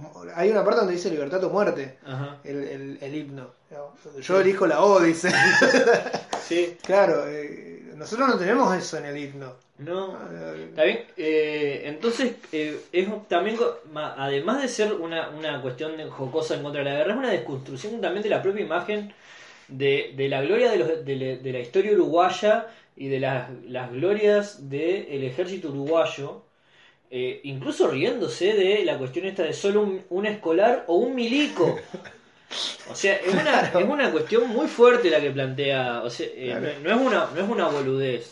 Claro, esto 10 años antes no lo cantaba. Ah, es como, es como eh, que a mí me encanta porque yo, yo creo que Charlie García es hermoso. Y esa anécdota eh, lo, lo- lo hace mucho más hermoso que es cuando le grita, eh, él estaba encerrado en una habitación y hacía como un día que no salía, lo querían echar, entonces llamaron a la cana. La cana le toca la puerta y Charlie dice, ¿quién es? Dice, somos la policía, señor García, usted tiene que salir. Charlie García desde adentro, a la policía, en la década del 80, le grita, ¿y yo qué culpa tengo que vos no hayas estudiado? Y yo digo, ay no, te, am- te amo Charlie, te amo. Haceme lo que quieras. Haceme un pibe. Así que, bueno, este sería el primer oriental desertor que, Es un tema que, que si Fabri lo. lo que lo recomiendo porque Lo es, una muy buen, es un muy el buen primero tema. eh, es uno de los mejores temas que tiene el disco, Sí. la verdad. Eh, bueno, ay, pasamos. Ay, pasamos. Tema polémico, si los, hasta yo sabía que había polémica con este tema antes de escuchar este disco, antes de ponerme a investigar sobre este disco, que es El putón del barrio. El putón del barrio. El putón del barrio que. tema, te- tema raro también en la forma que está construida, porque está construida como eso, eh, esos, esos hits de los 90, esos hits noventosos que pasaban en los gimnasios Claro. del menemismo. Sí. Está medio como en eso, con, con el tipo gritando ¡Ja! El putón del barrio. El putón del barrio es un, es un. Es un tema. Uno de los más pegajosos que tiene el cuarteto de Nos. El nombre es Rosario. Bueno, el putón, No hace falta. el putón del barrio. Eh, recordaba, el, el putón sería. Esto tiene más que ver con la jerga río platense, más, más de porteña, más, de, más, más uruguaya también. Eh, nosotros, putón, para nosotros es- era otra cosa. Sí. Eh, putón sería una, una muchacha eh, que disfruta de su sexualidad. Digamos, eh, a ver, en este tema, a partir de la, de la ninfomanía y de la hipersexualidad de una persona, de una piba en este caso, Sí. una piba, una mujer, no, sé, no, no, no, no denota eh, edad, eh, plantea como una historia que recorre varios personajes de un, eh, de un lugar eh, particular, de un, lugar establecido. Varios personajes. Está el doctor, está eh, la madre, está el carnicero, está el comisario. O sea, como que hay, hay un recorrido de una comunidad. Claro. Y hay un el putón recorrido... del barrio atraviesa la historia de la ciudad, atraviesa- la ciudad de Tajo. atraviesa la historia de la ciudad de Tajo y, y hay como hay como una eh, categorización de, de- de- del putón del barrio. O sea, todo lo que habíamos construido en los primeros dos temas acá se caga. O sea, es el putón del barrio, digamos. Y, y termina siendo también como, como el tema solo un rumor. Él termina casándose con el putón del barrio porque y, y- se pone a llorar. Y acá sí le importa Sí. el tema del pasado, eh, de, de ese pasado de, de- de O sea, no estaría tan deconstruido como, Tan como él creía. no, no estaría tan deconstruido como él creía en el primer tema. Eh, ¿Qué sé yo? El, el putón del barrio es- estaría también en el. Que además es, un- es Sí, una, no. ca- es, una, ca- es una canción que yo sabía, por ejemplo, que nunca se quedó muy en claro si hablaba de un hombre, de una mujer o de una, una persona trans. Porque, porque el tema del el putón, Claro. el putón viene, eh, no, no viene tanto de la, la- de, eh, digamos, el significado ofensivo de puta, Claro. sino de, eh, eh, del gay, de la cuestión Claro. del gay. Bueno, es lo que nosotros, acá en esta zona, Santa Fe, Sí. entendemos como putón, entendemos al trans como putón. Claro. eh, más allá entienden a la, a, a la, a la piba que vive su, su Sí. sexualidad. Y acá hablamos de, eh, de hipersexualidad, porque la mina era, era ninfómana. Era- establezcamos esto, la- Sí. el putón del barrio era ninfómana, era una mina que eh, eh, los Pero deseos sexuales se le, se le Pero escapaban de la... hay que pensar, pues, o sea, no, no aclara de que es descontrolada. No, sí, No. sí, sí, sí, sí. A ver, tengo la letra acá. Eh... Oh, encima re largo. Sí, sí, no, sí dice que... Ah, sí, se dejaba hacer de todo por el perro y el canario si no conseguía macho el putón del barrio. Es, es, es eso, digamos, era un deseo incontrolado. El tema es que hasta qué grado eh, vos, eh, hablan de eso eh, negativamente por el hecho de que es una mujer que lo hace y eso es parte de la cuestión del rumor Claro. o de lo que se dice de la persona. Claro, es, es- es que para mí este tema está muy ligado a solo un rumor. Eh, es eh, Rosario es la piba, boni la, la piba bonita de solo un rumor. Es eso. para Lo dejamos en, los- en los comentarios. Eh, ustedes dejamos en discutan. comentarios qué piensan del putón del barrio. Eh, para mí es un tema eh, más del Cuarteto de Nos y un- unos personajes más de una comunidad como es la ciudad de Tajo. Para mí es un tema que seguramente olvidaré mañana. Eh, vos cartero, Vos- No, primero viene una chica muy bonita acá. una chica muy ¿Querés que bonita. hablemos de vos cartero primero? Eh, no- ah, una chica muy bonita, sí, sí, sí, la acá lo marqué. Sí, eh, bueno, una chica muy bonita es más o menos en, el- en la misma tónica esta de eh, el humor sexual, el, el- A mí me parece que lo- los muchachos tenían algún problema con Algún la gente problema. que- con las mujeres que disfrutaban de su sexualidad, porque ya cuatro canciones hablan sobre eso. Y es que eran los 90. O sea, la 90. básicamente eh, es una deconstrucción de eh, el ideario, no, nuevamente es el ideario de la mujer pura eh, y hermosa y virginal que puebla, digamos, toda la, la, la música y la, y la... Ay, no me sale, retrabado. Y la... Y lo- el imaginario eh, del amor romántico, ¿eh? Claro. Es una cuestión de, si bien es bastante, o sea, es bastante directo con decir le toqué la nalga y por eso me di cuenta que era lindo, o sea, es bastante eh, superficial y Claro. físico en ese sentido. Es que, es, es que en ese momento plantea la superficialidad. Ese momento donde dice le toqué la nalga, es como. Es, es, es una chica bonita, o sea, visualmente es bonita, Sí. visualmente y convencionalmente es bonita. Claro. ¿Se entiende? O sea, eh, es como una, es como una, es como una mujer que cumple con el ideal de belleza y que eso es como, digamos, eh, lo, lo único relevante, porque cuando él dice eh, con esta chica puede que yo salga, lo supe al acariciar, al acariciar tu nalga, es justamente está diciendo eso, o sea, yo voy a salir con esta chica y creo que dice más adelante, eh, ¿dónde mierda está? No, bueno, no importa. Eh, pero que es como la, la única, la única re- re- El valoración la que- única valoración que tiene sobre esa el chica único es valor. Claro, el único valor es, es el físico. El físico, no, en ningún momento habla ni siquiera de, en- y en el físico relacionado a lo sexual. Sí, porque sí, no sí. es que dice tiene lindos ojos, qué sé yo, no, es, tiene lindas tetas y lindo culo. Punto. Claro, Eso es todo. Y por eso yo iba a salir con ella. Claro, eh, eh, es, eh, y bueno, y después plantea el tema de cómo esa relación sexual que, se, que, se- que tiene con esta Claro. chica, como él la ve, pura, como él la ve, eh, una chica eh, bonita, pura, eh, todo, toda la, eh, las valoraciones que se pueden hacer de, del estereotipo de, de- de- de- de belleza, después ter- la termina pasando mal porque Le pega, bueno, eh, pega la ETS. le pega la gonorrea, que es una ETS para los que no lo saben, una enfermedad de transmisión sexual.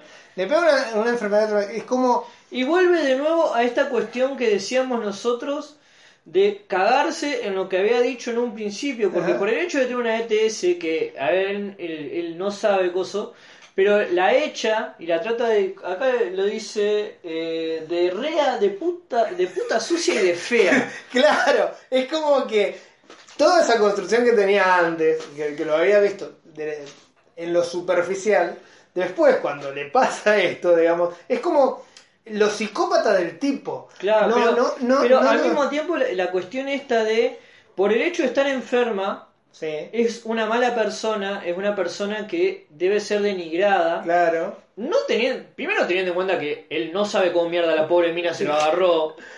Claro. O sea, no, y, y hay un montón de situaciones en las que la pobre mina. Y segundo, porque a él lo único que le importa es eh, como eh, yo. O sea, vos me la pegaste a mí, entonces sos una hija de puta. Claro, O no, sea, no, pero, la empatía acá se va a la mierda. La poca empatía que había construido a lo largo de la canción se va a la mierda. pero lo- lo hace- Por eso yo te digo la cuestión esta de que vos me decís de la ironía. Yo no puedo, a mí me cuesta ahí- verlo. ahí- ahí si, miro, si miro la cuestión desde el plano general, a mí me cuesta ver algunas cosas tanto de ironía. Ahí hay una, hay una ironía desde, desde el lugar de eh, la dicotomía entre lo superficial y, y lo profundo. ¿Qué, qué tenés ahí? Lo superficial y lo no superficial. ¿eh? Acá tengo el mate. Lo entre lo superficial y lo que va más allá de lo superficial. Eh, y la ruptura que hay con el ideario, el ideario que se tiene uno de, de otra persona. Vos, y además, esto como, como lo había marcado acá, nos sirve, nos sirve con... eh, ¿qué? Apoya acá. Ah, bien. Nos sirve eh, para reafirmar nosotros la necesidad de las ESI, Sí. que las venimos reafirmando hace como... Porque si no, después tenemos a, a Gisela Barreto por. Y Gise- el, el vaso de Gisela Barreto. El vaso de Gisela Barreto. Así, así le voy a poner a la, a la banda, a la, la próxima banda que haga. El vaso de Gisela Barreto. El vaso de Barreto.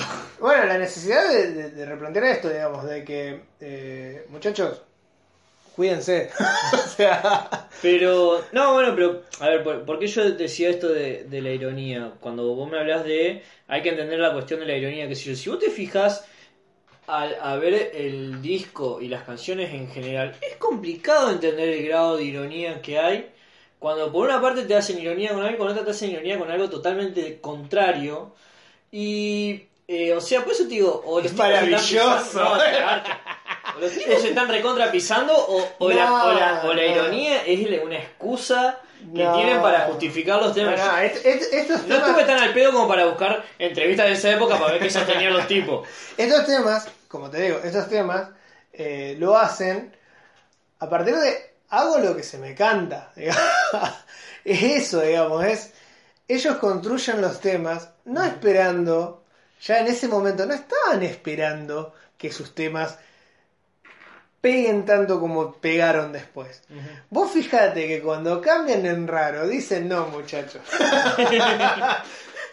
no muchachos, ya no podemos hacer lo mismo que antes, ya no podemos ser tan irónicos como antes. Ya la cosa la vamos a hacer un poquito más claras en, cierto sentido. ¿Hay algo de esa ironía en, en Formidable?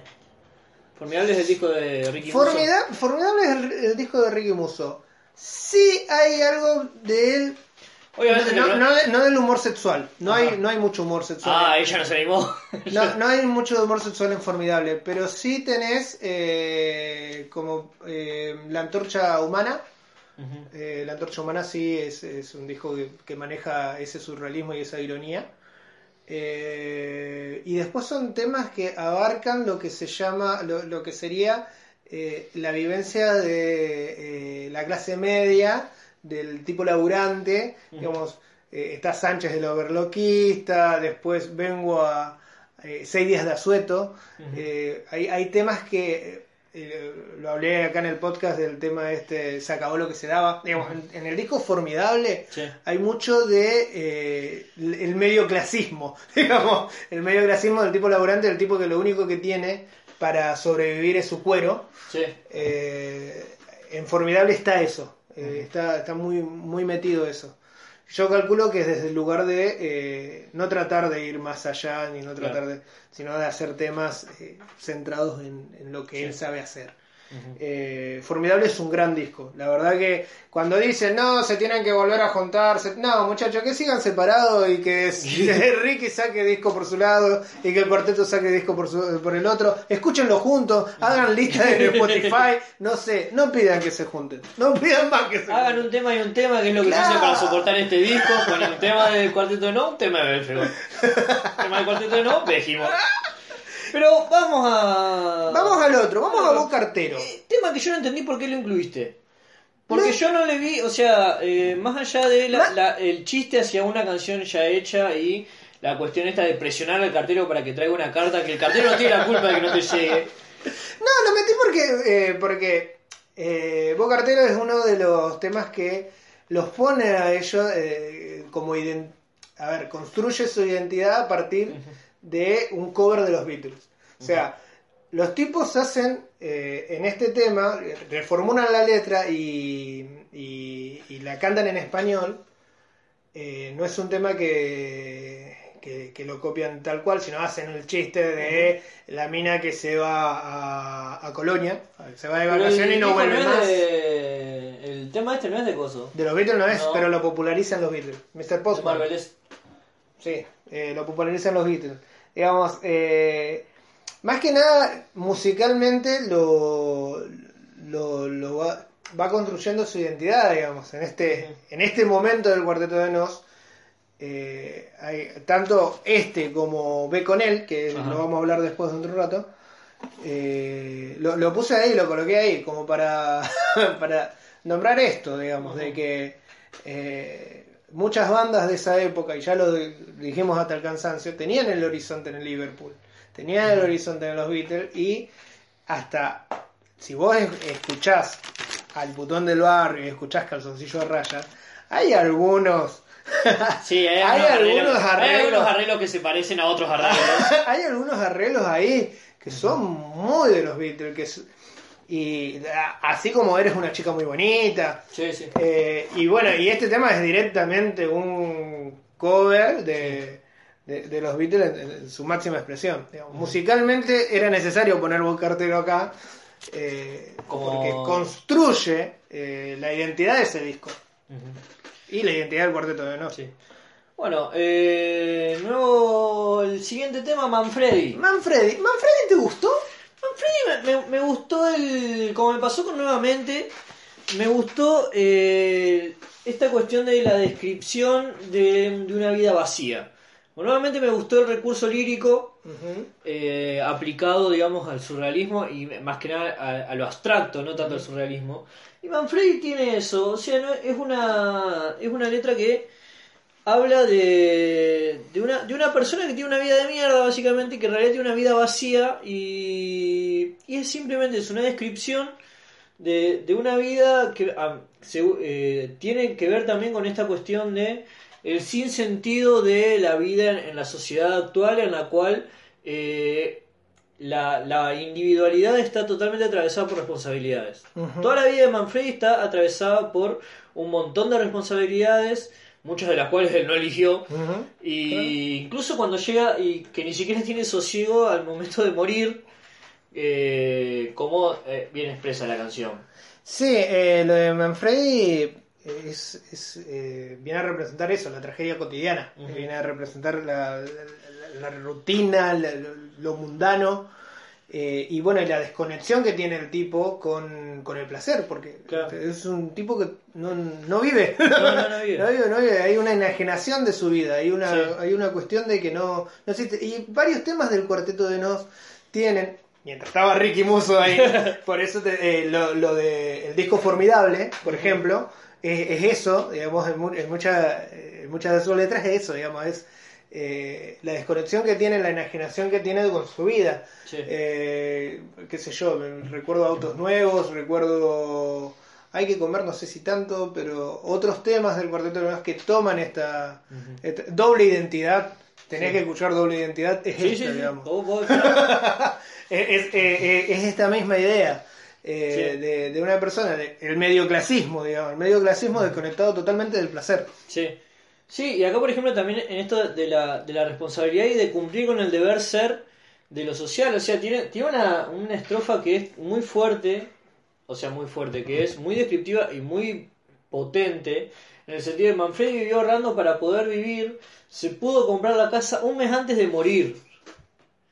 Sí, sí. O sea, es eh, esta cuestión de no eh, trabajar para vivir, sino vivir para trabajar. Claro, claro, Eh, claro. En Vida Ingrata, en, el tema Vida Ingrata, eh, retoma la misma idea. Digamos, sac- sacás la lotería el día que estiras la pata, dice. Sí. es como. es, es- es esto, digamos, es eh, la desconexión total de, de- de la vida, de, de lo que es vivir, de lo que es eh, lo que nos separa de, de, de- de- eh, de los animales, digamos. El- o sea, hay también una, una cuestión antropológica, digamos. Es, Sí, y que eh, cerrar, cerrar también con esto, esta cuestión de esta vida absolutamente, no, o sea, eh, construyen a partir de la individualidad de Manfredi un sentimiento de comunidad, porque cerca del final dice, eh, el dios de los infelices no lo dejó entrar, pues ya tenía albergado más de medio Uruguay. O sea, esta vida, eh, digamos, de infeliz o de tarado o de coso, no es una cuestión simplemente de Manfredi, es algo que está, que atraviesa la, la, la sociedad y que, digamos, si bien es como una especie, es una, una forma de, de cosa que a mí no me gusta, pero no porque me- sea de acá, sino porque todo me gusta esa cosa de generalizar y reírte de cómo el resto vive la vida porque vos sos un boludo que está por afuera y te crees que sos un artista, ¿no? O sea, y no, esto no es una crítica al coso, es algo que a mí no me gusta. A mí el boludo que viene y me dice, ah, usted, usted vive en su vida para trabajar, yo que soy más cosa, yo soy más, más libre, vivo por fuera. Yo creo a mí me dan ganas de golpear a esa gente No, y, vuelvo, a- que- y vuelvo a repetir mi compromiso con la violencia.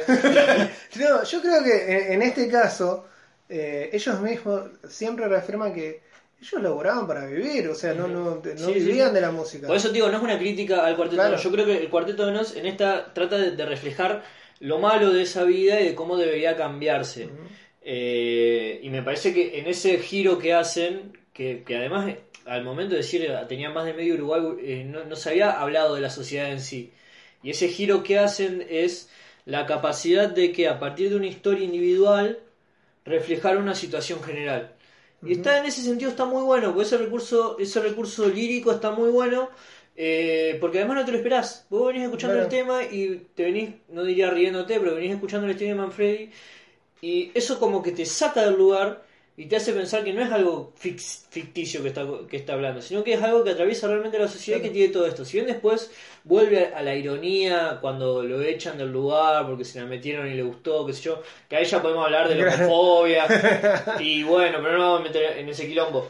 Pero sí, y también, el, también una especie de sinsentido, eh, hasta casi kafkiano, mirá que yo por ahí no, no me gusta meter tanto la cosa, en el sentido que después de un largo y duro deambular al, al, infierno fue a parar, luego de una espera frente al gran portal abrieron y pudo pasar. Después de una larga espera, o sea, el tipo estuvo parado, tratando de buscar su lugar con una especie de cosa kafkiana que tiene mucho sentido con el tema de, de las representaciones que se hacen de lo, de lo social y de, de la, de la vida en sociedad. Y por eso es el que yo te digo, a mí me gustó mucho este Sí. tema, porque eh, hace, eh, con ese, re- re- esa, ese uso de la ironía y ese uso de la descripción es muy bueno, es muy bueno. Y lo digo yo que vengo guardando el disco de que arrancó el programa. Pero es- ese, ese recurso es muy bueno y es también muy bien explotado en, en el último, en el primer Oriental Desertor. Parece que por eso a mí me gustan. Son los dos discos que, los dos temas que a mí me gustaron porque en, en base a la lírica, al surrealismo y a, a la crítica social que se hace, sin ser necesariamente crítica social, eh, lo conjugan muy bien y lo conjugan con mucha personalidad. Entonces por eso calculo que yo me quedé con estos dos Sí, temas. sí, sí. Bueno, y nombraste nuevamente, que también es Sí. el surrealismo de, de- de nuevamente es toda una, una cuestión, un, un- un bucle Sí. de, de una historia de que se va repitiendo, se va repitiendo y se va repitiendo. Eh, creo, creo que es, en, en ese sentido eh, nuevamente entra en esta en esta cuestión de eh, el bucle de, de perdición. Sí. porque porque bueno. Em, qué tema nos queda nos quedan dos. Dos, eh, Dos que- ve que- con él, ve con él. Que a mí no, no me llamó nada la atención. Y bueno, soy un capón que a mí me pasó algo particular, porque no me gusta, pero es más pegadizo que la mierda. Yo, como le, como le soy, dije, un, soy un capaz también es de Ricky un Yo salía anteayer de mi casa, estaba yéndome a nadar, como todos los días. Y acababa de escuchar el disco. Iba y cuando me entré a dar cuenta, había hecho dos cuadros y venía cantando Soy un capo. Y en ese momento yo deseé que una escaña me pase por encima. Bueno, arran- arrancamos por Soy un Capón. Soy un Capón y yo puse en mis anotaciones los 90 fueron hermosos. Eh, Yo diría que no. otra vez en, eh, en, en este tema plantea de nuevo esta cosa de los roles y la construcción de la, de la masculinidad a partir de la, conquista- la conquista sexual, que esto ya lo Sí. dije en algún momento, en otro Sí. tema. Se, hicieron todo el mismo tema. es un disco de un solo tema. Eh, de la Eso viste como los, los discos de remix. Que que un tema y siete versiones más. Claro, bueno, eh, en, esta, eh, en esta cuestión toma el, eh, el tema de la, de, la, de la conquista sexual desde, desde otro lugar, desde el lugar del perdedor, Claro. desde el lugar de- del tipo de que no... Como su, No gana nunca. No gana nunca. Y ni, como- si- ni siquiera haciendo las cosas por las que supuestamente tendría que ganar. Claro, se, se metió en el cuarteto de nos tocando el... Tienen éxito y él no la pone igual. Claro, no la pone igual. Eh, no, y, y esta cosa de que planteaba, planteaba yo al principio, esta cosa de eh, el hombre tiene que ser sujeto de placer, Sí. el hombre tiene que buscar el placer sexual por... El hombre tiene que, A ver, no tiene no, que no. ser un sujeto, tiene que ser un depredador. Claro, La idea de el depredador o Claro. el consumidor sexual. consumidor, claro, El hombre se tiene que coger a todas las minas que pueda. claro, esta idea de Ojalá que fuera tan fácil. eh, bueno, y, y, y soy en Japón parte de esta idea, parte de el deseo sexual supuestamente incontrolable del hombre. Que él lo resuelve de una manera muy fácil. Horrible, Él- cada él- vez que escuchaba la cosa me dolía todo. él, su- él sufría, él sufría por, por, Sí. por no eh, tener una conquista sexual. Entonces, ¿qué hizo un día? Se cortó los huevos. Se cortó los huevos y a partir de eso, Ya solo decirlo me duele. a partir de eso, el señor dejó de tener deseo sexual. Yo no sé si funciona así. Yo no sé si estudiaron anatomía. Estos chicos atrás Digamos, eh, ¿cómo se llama? Me parece que no es Una tan- licencia artística. Una licencia artística. Bueno, y a partir de que, de, de que se cortan lo- los testículos, ay, qué bueno, qué, qué- qué- qué- qué manera de hablar tan testículos ahí. Se cortan los huevos. Sí, sí, sí. Eh, a partir de que se cortan los huevos, eh, empieza a no tener deseo sexual y, y dice que no le atrae nada, de que es lo mismo mirar a una bella mujer que mirar a una piedra. Una dice piedra pómez. de una piedra de pomes. Eh, entonces, eh, el tipo anda feliz por la vida. feliz por la vida. Se sacó su deseo Sí. sexual. Eh, que si bien acá lo tomas desde la ironía, es también una cuestión para hablar Es una cuestión social cuando, muy. cuando hablamos de el, cuando hablamos de la cuestión de- del, del patriarcado y de qué sé yo y de los roles de género esto también es, es una cuestión eh, complicada y que hace a la cuestión del patriarcado que es la imposición de la cacería digamos de la, por es un- decirlo de alguna forma la cacería sexual. El hombre tiene que estar constantemente seduciendo mujeres para ser considerado hombre que ha cagado familias a lo largo y ancho de la historia y que es una imposición so- social muy fuerte eh, y que afecta, si bien a- afecta a los varones heterosexuales, en ese sentido también afecta a los homosexuales, porque cuando lo- los chicos son chicos y no tienen esta tendencia, todo el entorno alrededor está alrededor de eso, no, no, no le importa otra cosa que el hombre, a ver, esta frase que yo, yo es un tipo que a mí no, no me cae bien, a pesar de que todo el mundo le dolina, cuando dice todo lo que hace el hombre es para levantarse mujeres. Eh, estás Sí, bueno, contribuyendo pero- a una situación de mierda. Vos disculpame, Dolina, será Eh, todo lo que está sea. la- está la- la Vos tendrás mucho más suscriptores que nosotros, pero para mí sos un pelotudo. Pero la está construyendo o la está describiendo como, como la estamos describiendo Pero ahora. no, porque le está dando entidad en un Le está dando entidad. le está dando entidad y en un sentido que está justificando eso. Mm. O sea, si vos decís que todo lo que hace un hombre lo hace para levantarse una mujer, eh, estás negando todas las cosas que hacen los hombres y las personas de por sí, no necesariamente por eso, porque vos decís, una persona que, que, que escribe un libro o que pinta un cuadro o que hace una especie de trabajo, eh, si vos decís que únicamente lo hacen para levantarse mujer, le estás quitando realmente valor. O sea, vos, re- y te lo pregunto en serio, vos todo lo que haces en tu vida es para levantarte una mina, no a esta altura que ya está de novio. No, no, ahora no. Ahora, no, ahora, Sole, ahora ahora, no, Sole, ahora no. Eh, Eh, pero antes, cuando estabas soltero, todo lo que hacías vos en tu vida, eh, vos, qué sé yo, ayudabas a una persona en la calle para poder levantarte una mina. no.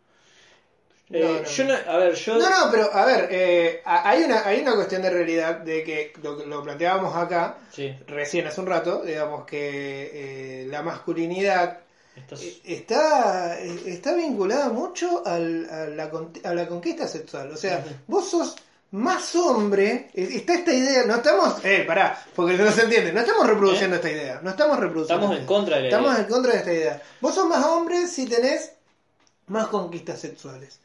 Y no, compañero. Primero y principal, eh, ¿por qué tendrías que ser más hombre? Eh, O ¿Por qué sea, tendría que ser más hombre? Digamos, eh, ¿qué, qué es la masculinidad en, en ese Claro. sentido? Digamos, romper con la idea de, de la construcción de la masculinidad en ese sentido. Sí. Digamos, eh, construir el orgullo masculino desde otro lado. Me parece que debería o ser ni la tarea. tener- o- o- y digo de orgullo masculino, En el sentido, En el de, sentido que- de- como identidad, digamos. De- en Claro, ese sentido lo pero digo. porque eh, es algo tan absurdo como van a liberarte el lugar de algo tan arbitrario como de dónde naciste. O sea, uno entiende el orgullo femenino en el sentido de que justamente la, la visión de la mujer ha sido eh, menoscabada y socavada y se le ha puesto una visión negativa. Pero tener orgullo de hombre, de ser hombre, No, por yo- algo que ni siquiera vos decidiste, pues lo, se- lo decidió la genética cuando No, vos... no, no, no, yo te- lo que estoy diciendo. No, no, no te estoy, de- no te estoy Claro. atacando a vos. Te estoy diciendo... No, no, lo que Sí. yo, lo que yo acla- eh, lo, lo quiero aclarar, lo que digo de orgullo masculino es que el orgullo masculino está muy vinculado a, a coger, muchachos, Sí. esto, es a coger, y, y mucho lo vemos, lo que vemos por ahí a, a Martín Sirio. Ujú. Martín Sirio, un tipo homosexual que eh, él dice muchas veces, lo dijo muchas veces en su video, Sí. de que los homosexuales, la- dice- lo, lo dice a, a boca suelta, los putos la pasamos bien porque tenemos menos prejuicios Claro. con el tema sexual. ¿Por qué? Porque siguen siendo sujetos de placer, Claro. ¿entendés? Digamos, lo que, que- no sé por qué hice la mano así. Nadie, te vio, ¿no? No importa, no importa. Bueno, ¿entendés lo que quiero decir? Digamos, eh, construir el, el- el orgullo de la, de, de- de la masculinidad, el orgullo masculino desde otro lado, digamos, no, no desde la conquista sexual. ¿no? Me parece que es muy banal y muy... Sí, o sea, yo no, no, eh, a mí lo- la cuestión de, yo te digo, la, eh, yo te digo la, la cuestión de- del orgullo de lo masculino, me, me parece una idea tan arbitraria como tener orgullo de la nación donde naciste, porque es un eh, o sea, es básicamente un accidente cronológico. Vos podrías haber nacido acá, como podrías haber nacido en otro lado, que es diferente a querer lo que por donde vos vivís, pues, a ver, yo no me siento orgulloso de haber nacido argentino, pero yo amo Santa Fe porque es la ciudad que, que representa mi lugar en el mundo y que tiene un montón de recuerdos y un montón de situaciones que a mí me encantan. Y eso es otra cosa, eso es Claro. querer. Ahora, sentirme orgulloso por haber nacido en Santa Fe y no haber nacido, qué sé yo, en Paraná o en Rosario o en Buenos Aires, es una pelotudez. O sea, no. Los, eh, o los pelotudos que dicen, "Ay, no, yo no me siento argentino porque yo me siento italiano. Eh, ¿En qué momento pisaste Italia, pelotudo? A ver, eso es lo que digo. Claro. eh, la cuestión de la construcción del orgullo masculino me parece que es algo que no tiene sentido en el sentido de creer que si vos sos más hombre sos o mejor persona o valés más como persona. Y no, o sea, ser mejor persona o valer más como persona tiene que ver con la capacidad de construir relaciones con los demás y funcionar y tratar de lograr mejores condiciones de vida para vos y para los que te rodean. Y a partir de ahí, en ese sentido vos sí podés sentirte, que tampoco me gusta, orgulloso por haberlo hecho. Para mí el militante, el militante masturbatorio lo odio. El que por militar se toma demasiado en serio lo odio. Pero eso es lo que te digo, la construcción de la masculinidad o del orgullo masculino me parece algo que no tiene sentido. No tiene sentido porque no, no, no debería haber eh, una, una cuestión de superioridad en haber nacido de tal Claro. forma o haber nacido Claro, en tal lugar. O haber nacido en tal época. O sea, ay, yo me siento orgulloso de no haber nacido en el 1600. ¿Y ¿Vos carajo sabés cómo se viene en el 1600? Ay, cu- cuando escuchás eso de, ay, yo nací en, en- en época equivocada. Chupate un choto. Yo escuché un boludo diciendo, ay no, yo lo que pasa es que yo soy un caballero no como los de los de que eran nuestros abuelos, yo como los de la Edad Media. Caball ¿Qué? ¿Violaba y, a- y prendía fuego villas, pedazo de pelotudo? O sea, esa, esa huevada de que yo por algo odio la filosofía, no la filosofía de Nietzsche, porque Nietzsche no tiene nada que ver. Los nietzscheanos que dicen, ay no, Nietzsche escribió para nosotros que somos más avanzados. ¡Es un boludo! me, me- me- me pone violento. Por eso, Bueno, el ego. Este, así El que, ego. eh, Bien, pasemos- de, de con él, no, De, de ver con él, lo, lo, lo resalté por esta, esta cosa que tiene el Cuarteto de Nos de la crítica a la, a la construcción de las relaciones que, eh, que se describen, de que se describen en los en, en los temas de, de pop, de, de pop latino, de, eh, no, del género latino, sí, es un género, del género Sí. latino. eh, esta, esta cosa de, del romance, de la romantización de, de las relaciones, Sí. Eh, el Cuarteto de Nos lo, lo plantea en varias canciones, eh, tanto en B con él, eh, como em, No Somos Latinos, como en Esta es una canción de amor. Eh, son, son, cancio- son canciones que tiene el Cuarteto de Nos repudiando de alguna manera, Ajá. repudiando de alguna manera el tema de cómo se trata una, re- una, una relación de conquista, una relación amorosa a partir de, la, de, las- de los temas de eh, temas latinos como los que hace Chayanne, como los que hace Arjona, como los que hace un montón de, de- de tipos que eh, subestiman eh, subestiman a no solamente a la mujer, sino subestiman al, al tipo, digamos, de que, volviendo a esto, de que hacer todo para, para la conquista sexual. O sea, subestiman al tipo de que eh, tenés que ser un romántico para eh, con- conquistar mujeres. ¿Dónde se vio eso? En estos temas nomás, en los temas Sí, que en- plantean... En, en la construcción de las películas, Las del con- tipo Claro. que, que contrata mariachi para hacerlo. ¿Quién carajo Claro. se levantó ahí contratando mariachi? Claro, romper con esa. Sí. eh, este, este tema es como otros, como otros que tiene el cuarteto, es romper con esa idea de, Y también del amor- latino, del melódico, del y del amor romántico. y del amor la- romántico. De romper la, la idea que también está muy en boga con esto del feminismo, de, la- de romper con el amor romántico. Con el amor romántico, con el vivir para siempre, con que los celos son amor, con eh, que si vos vas a estar conmigo en una relación tenés que hacer lo que a mí me gusta y que no podés ver otras, y que yo soy lo único que, que, que te llena y que vale la pena que te mire. Todo eso también me parece que, que va en, por lo menos en lo que vos me estás Sí, sí, diciendo. y, nada, y además, además el, el tema ahí, el tema se llama Ve con él. O sea, el Andate, tema, el tema es, eh, yo no, también es un, también es un, ¿cómo se llama? Un cover de, de un tema creo que de los Beatles, que es Anna Gone to Him, o sea, también eh, ve con él. Eh, también parte de esto, digamos, él, él es un tipo romántico, ¿te gustan así? Perfecto. Yo no lo voy a hacer nunca. Perfecto, yo no lo voy a hacer nunca. Yo te amo igual, yo, yo, yo te amo igual, pero no te voy a obligar a que vos me ames como yo soy. Claro. Así como yo, yo te amo igual a vos como sos. No Sí. te voy a obligar a que me ames. como Que además también se, se opone a otra cuestión que es la del macho, la, la del macho, perdón, la del varón dejado por, por la mina que se va con el vago que tiene plata. Que eh, hemos, lo hemos visto también, ya que hablamos hoy en Los Palmeras, ¿cómo se llama esta canción? Que dice... Eh, olvídala. No, No, no, no, bueno, no importa. Es la segunda canción que nos olvidamos de mencionar. Pero... La, la- la vamos a mencionar en los comentarios. Claro.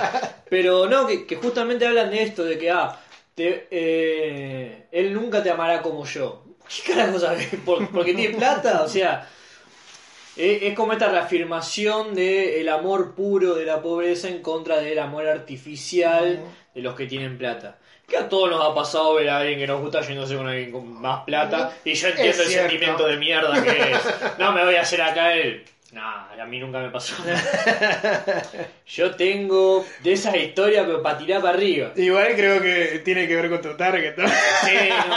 Yo tengo un problema. Yo tengo un problema de que a mí me gustan la- las minas muy chetas y no eh, el- la cheta con, la cheta con profundidad. A mí me gusta la cheta cheta. Ah, cheta, cheta. La cheta cheta. En un estereotipo de mierda, pero que es un estereotipo que es el que a mí me atrae. Que es la cheta ¿Sos que- cheta? Escribinos. Claro. El problema es que a mí no me da, no me da ni, ni el target eh, físico, ni el target monetario, ni nada para bancármela. Entonces todo queda como eh, en la nebulosa. Necesito como siete sueldos para eso. Pero o sea, bueno. yo, yo por ejemplo, eh, que yo siempre lo digo, yo cuando, eh, cuando yo empecé a oponerme a esta cuestión de, de, de que sea el hombre por el que pague, que, que, que pague todo y qué sé yo, en un principio yo no lo hice por una cuestión ideológica como ahora, que yo lo hago porque... eh, veo eh, eh, cómo eso, eh, digamos, reproduce cuestiones machistas y del patriarcado. En ese época lo hacía porque era un seco. y una vez me pasó Y que gasté un montón de plata en una mina y la mina se enojó porque no le quise pagar un café y se fue. Y yo le dije, andate a cagar. Y ahí nunca más. Y cada vez que tuve una cita con alguien, lo primero que le dije es, eh, estábamos así y, y nunca hablar, decir, bueno, pagamos entre los dos. Porque está esta cosa de que de ganarse el merecimiento de estar con otra persona. Y no, pues supuestamente nos juntamos Sí, los dos, que- es porque hablamos los dos y nos caemos bien. Y no, es lo que, habla- es lo que hablamos siempre, digamos. a veces me está- pa- está- una- a veces me pasa de que, que porque también quedás como con esa cosa que a veces estás a la defensiva y a veces vos decís bueno te parece que pague yo y la otra persona que como que también está en lo mismo se enoja y vos quedás como el orto como un machirulo pero en realidad porque ya venís tan seteado con un montón de cosas entonces es complicado el límite. Claro, es complicado. Es Porque muy uno- complicado el libro.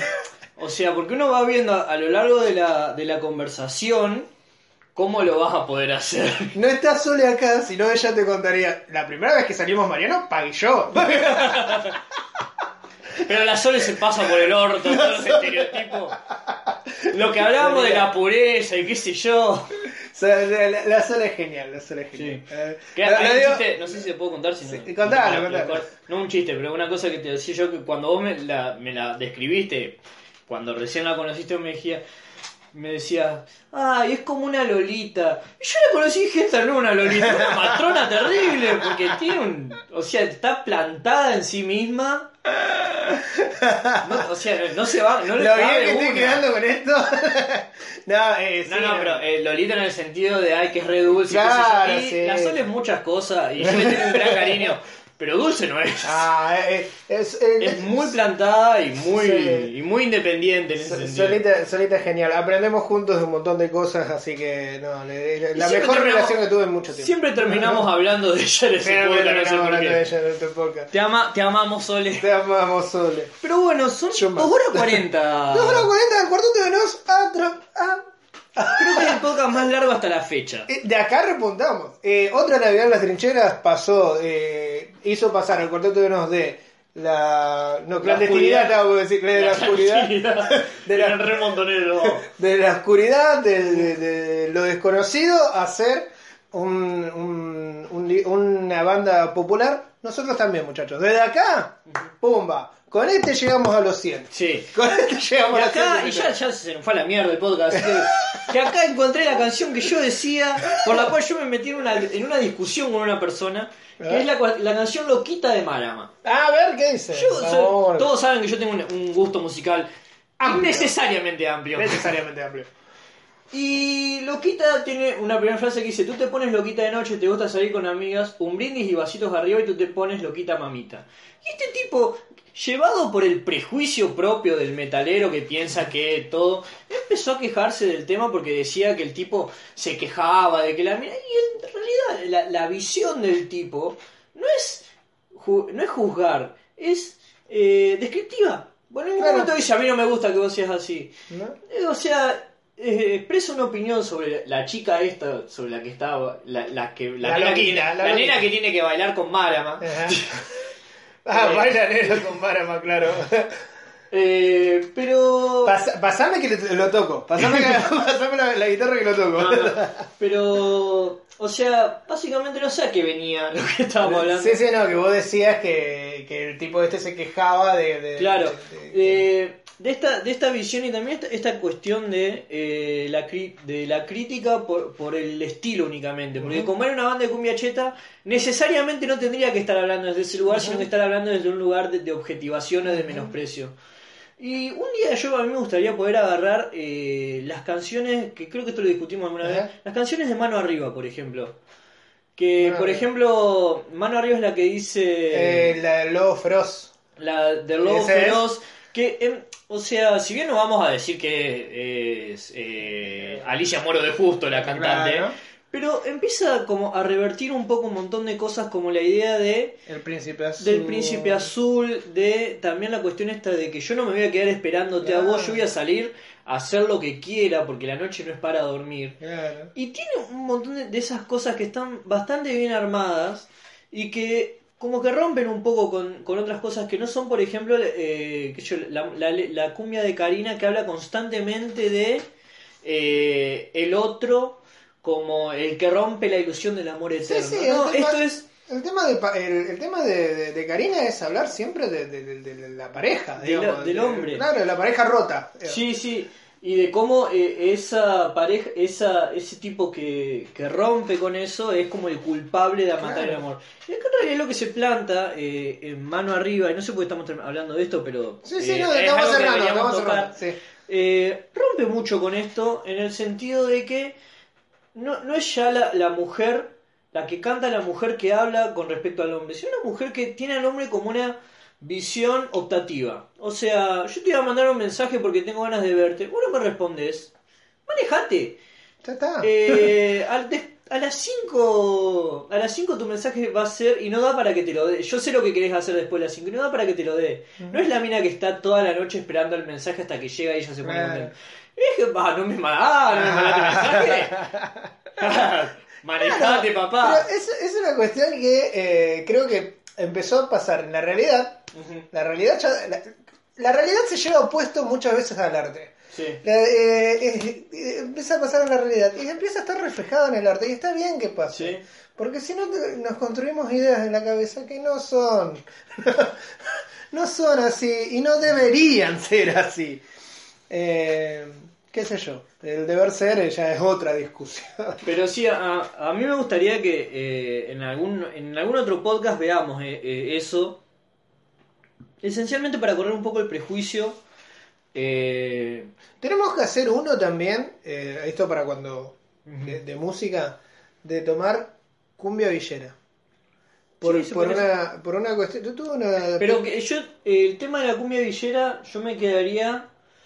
Eh, porque eh, es, mucho más interesante ver la cumbia villera, la del surgimiento de la Por cumbia. eso, a eso es lo que voy. Porque es la que surge de un momento muy particular y de Sí. destrucción social en Argentina, y eso termina siendo como. Sí, es parte de la, de la construcción de la identidad argentina también, porque vos fijate que, eh, ya que hablamos del Cuarteto de Nos, varias bandas eh, que vienen a la Argentina y, y vienen a buscar ritmos en la Argentina, se llevan la cumbia. Sí. Se llevan la cumbia villera, no se llevan la cumbia eh, convencional, se llevan la cumbia villera.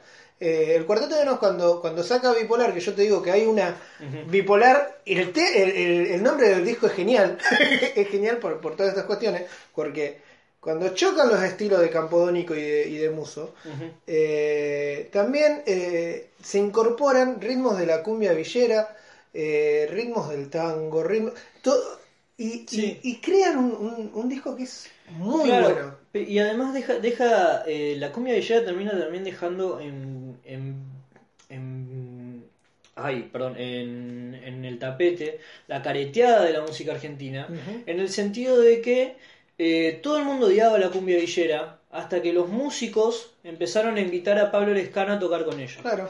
Todos odiaban a la cumbia y que la cumbia es una mierda y que son negros y qué sé yo, hasta que León Gieco invita a Ariel. Salinas y a Pablo Lescano a tocar con él. Ahí empezó que no, sí, pero a mí me gusta la cumbia vieja, o que la cumbia vieja refleja el cos.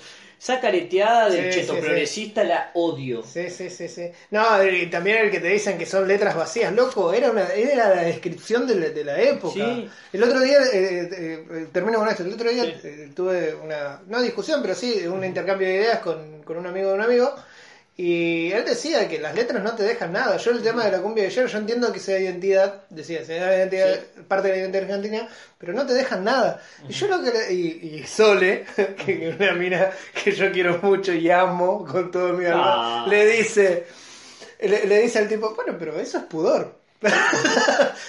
no sabe cómo se enojó. Sí. Se- se- se- se- se- se- no, no es que se enojó, pero sí lo, lo- lo tomó a la defensiva. No, no es pudor, le dice. No, no es pudor. Porque él sentía como que eh, cuando le dicen pudor es porque hay cosas que él no puede escuchar porque no, no, no las incorpora a, su moral. Sí. ¿Entendés? Y no, no es pudor. Es, yo siento que no transmiten nada, nada más. No es pudor. Y eso le... Es pudor. No, hay también con eso, que también es una careteada, en una época se quejaban de la, la música, eh, los sectores progresistas, se quejaban de que la cumbia villera tenía una música eh, zarpada que hablaba de, de qué sé yo, de vuela tu tanga, qué sé yo. Y Claro. eh, ves en Futuro con todas las cosas que hay una canción que se llama La Tijereta de una mina que se va a tijeretear con otra mina y ahí dicen sí, es empoderación y qué sé yo. Y básicamente la lógica de Sí, sexual es, la misma, o sea. No lo haces por dinero, lo haces por placer. Sí. Es hacer con tu cuerpo lo que se te canta el orto. Está bien que, está bien que en, la, en la letra de Damas Gratis sí había una cuestión de, de juzgar. Sí, sí, sí. Había como una cuestión de decir, ah, no lo haces Ah. por. Ni siquiera tenés el, el aliciente de hacerlo por guita, lo haces por placer. Claro. Hay una doble moral ahí, claro. bastante cosas. Pero, y por eso yo quiero hablar y, y ya cerrar con esto. Sí. Y teniendo en cuenta que hacemos siempre los politips, Ah, me olvidado. ¿qué me toca a mí? Ah, bien. es bueno. Así que, bueno, los saludamos, gracias por quedarse hasta acá. Uy, Y- los que llegaron hasta acá comenten Sí, algo. todo, sí, comenten algo los que terminaron de escuchar esto, que van a ser dos horas, tres horas, dos horas cincuenta más o menos. Y el consejo que les tengo para esta noche y para cerrar todo lo que hemos hablado es que hasta que aparezca el indicado o la indicada, disfrutemos del equivocado. Punto. Bravo. Nos vemos la semana que viene. Hasta la semana que viene, muchas gracias por estar acá.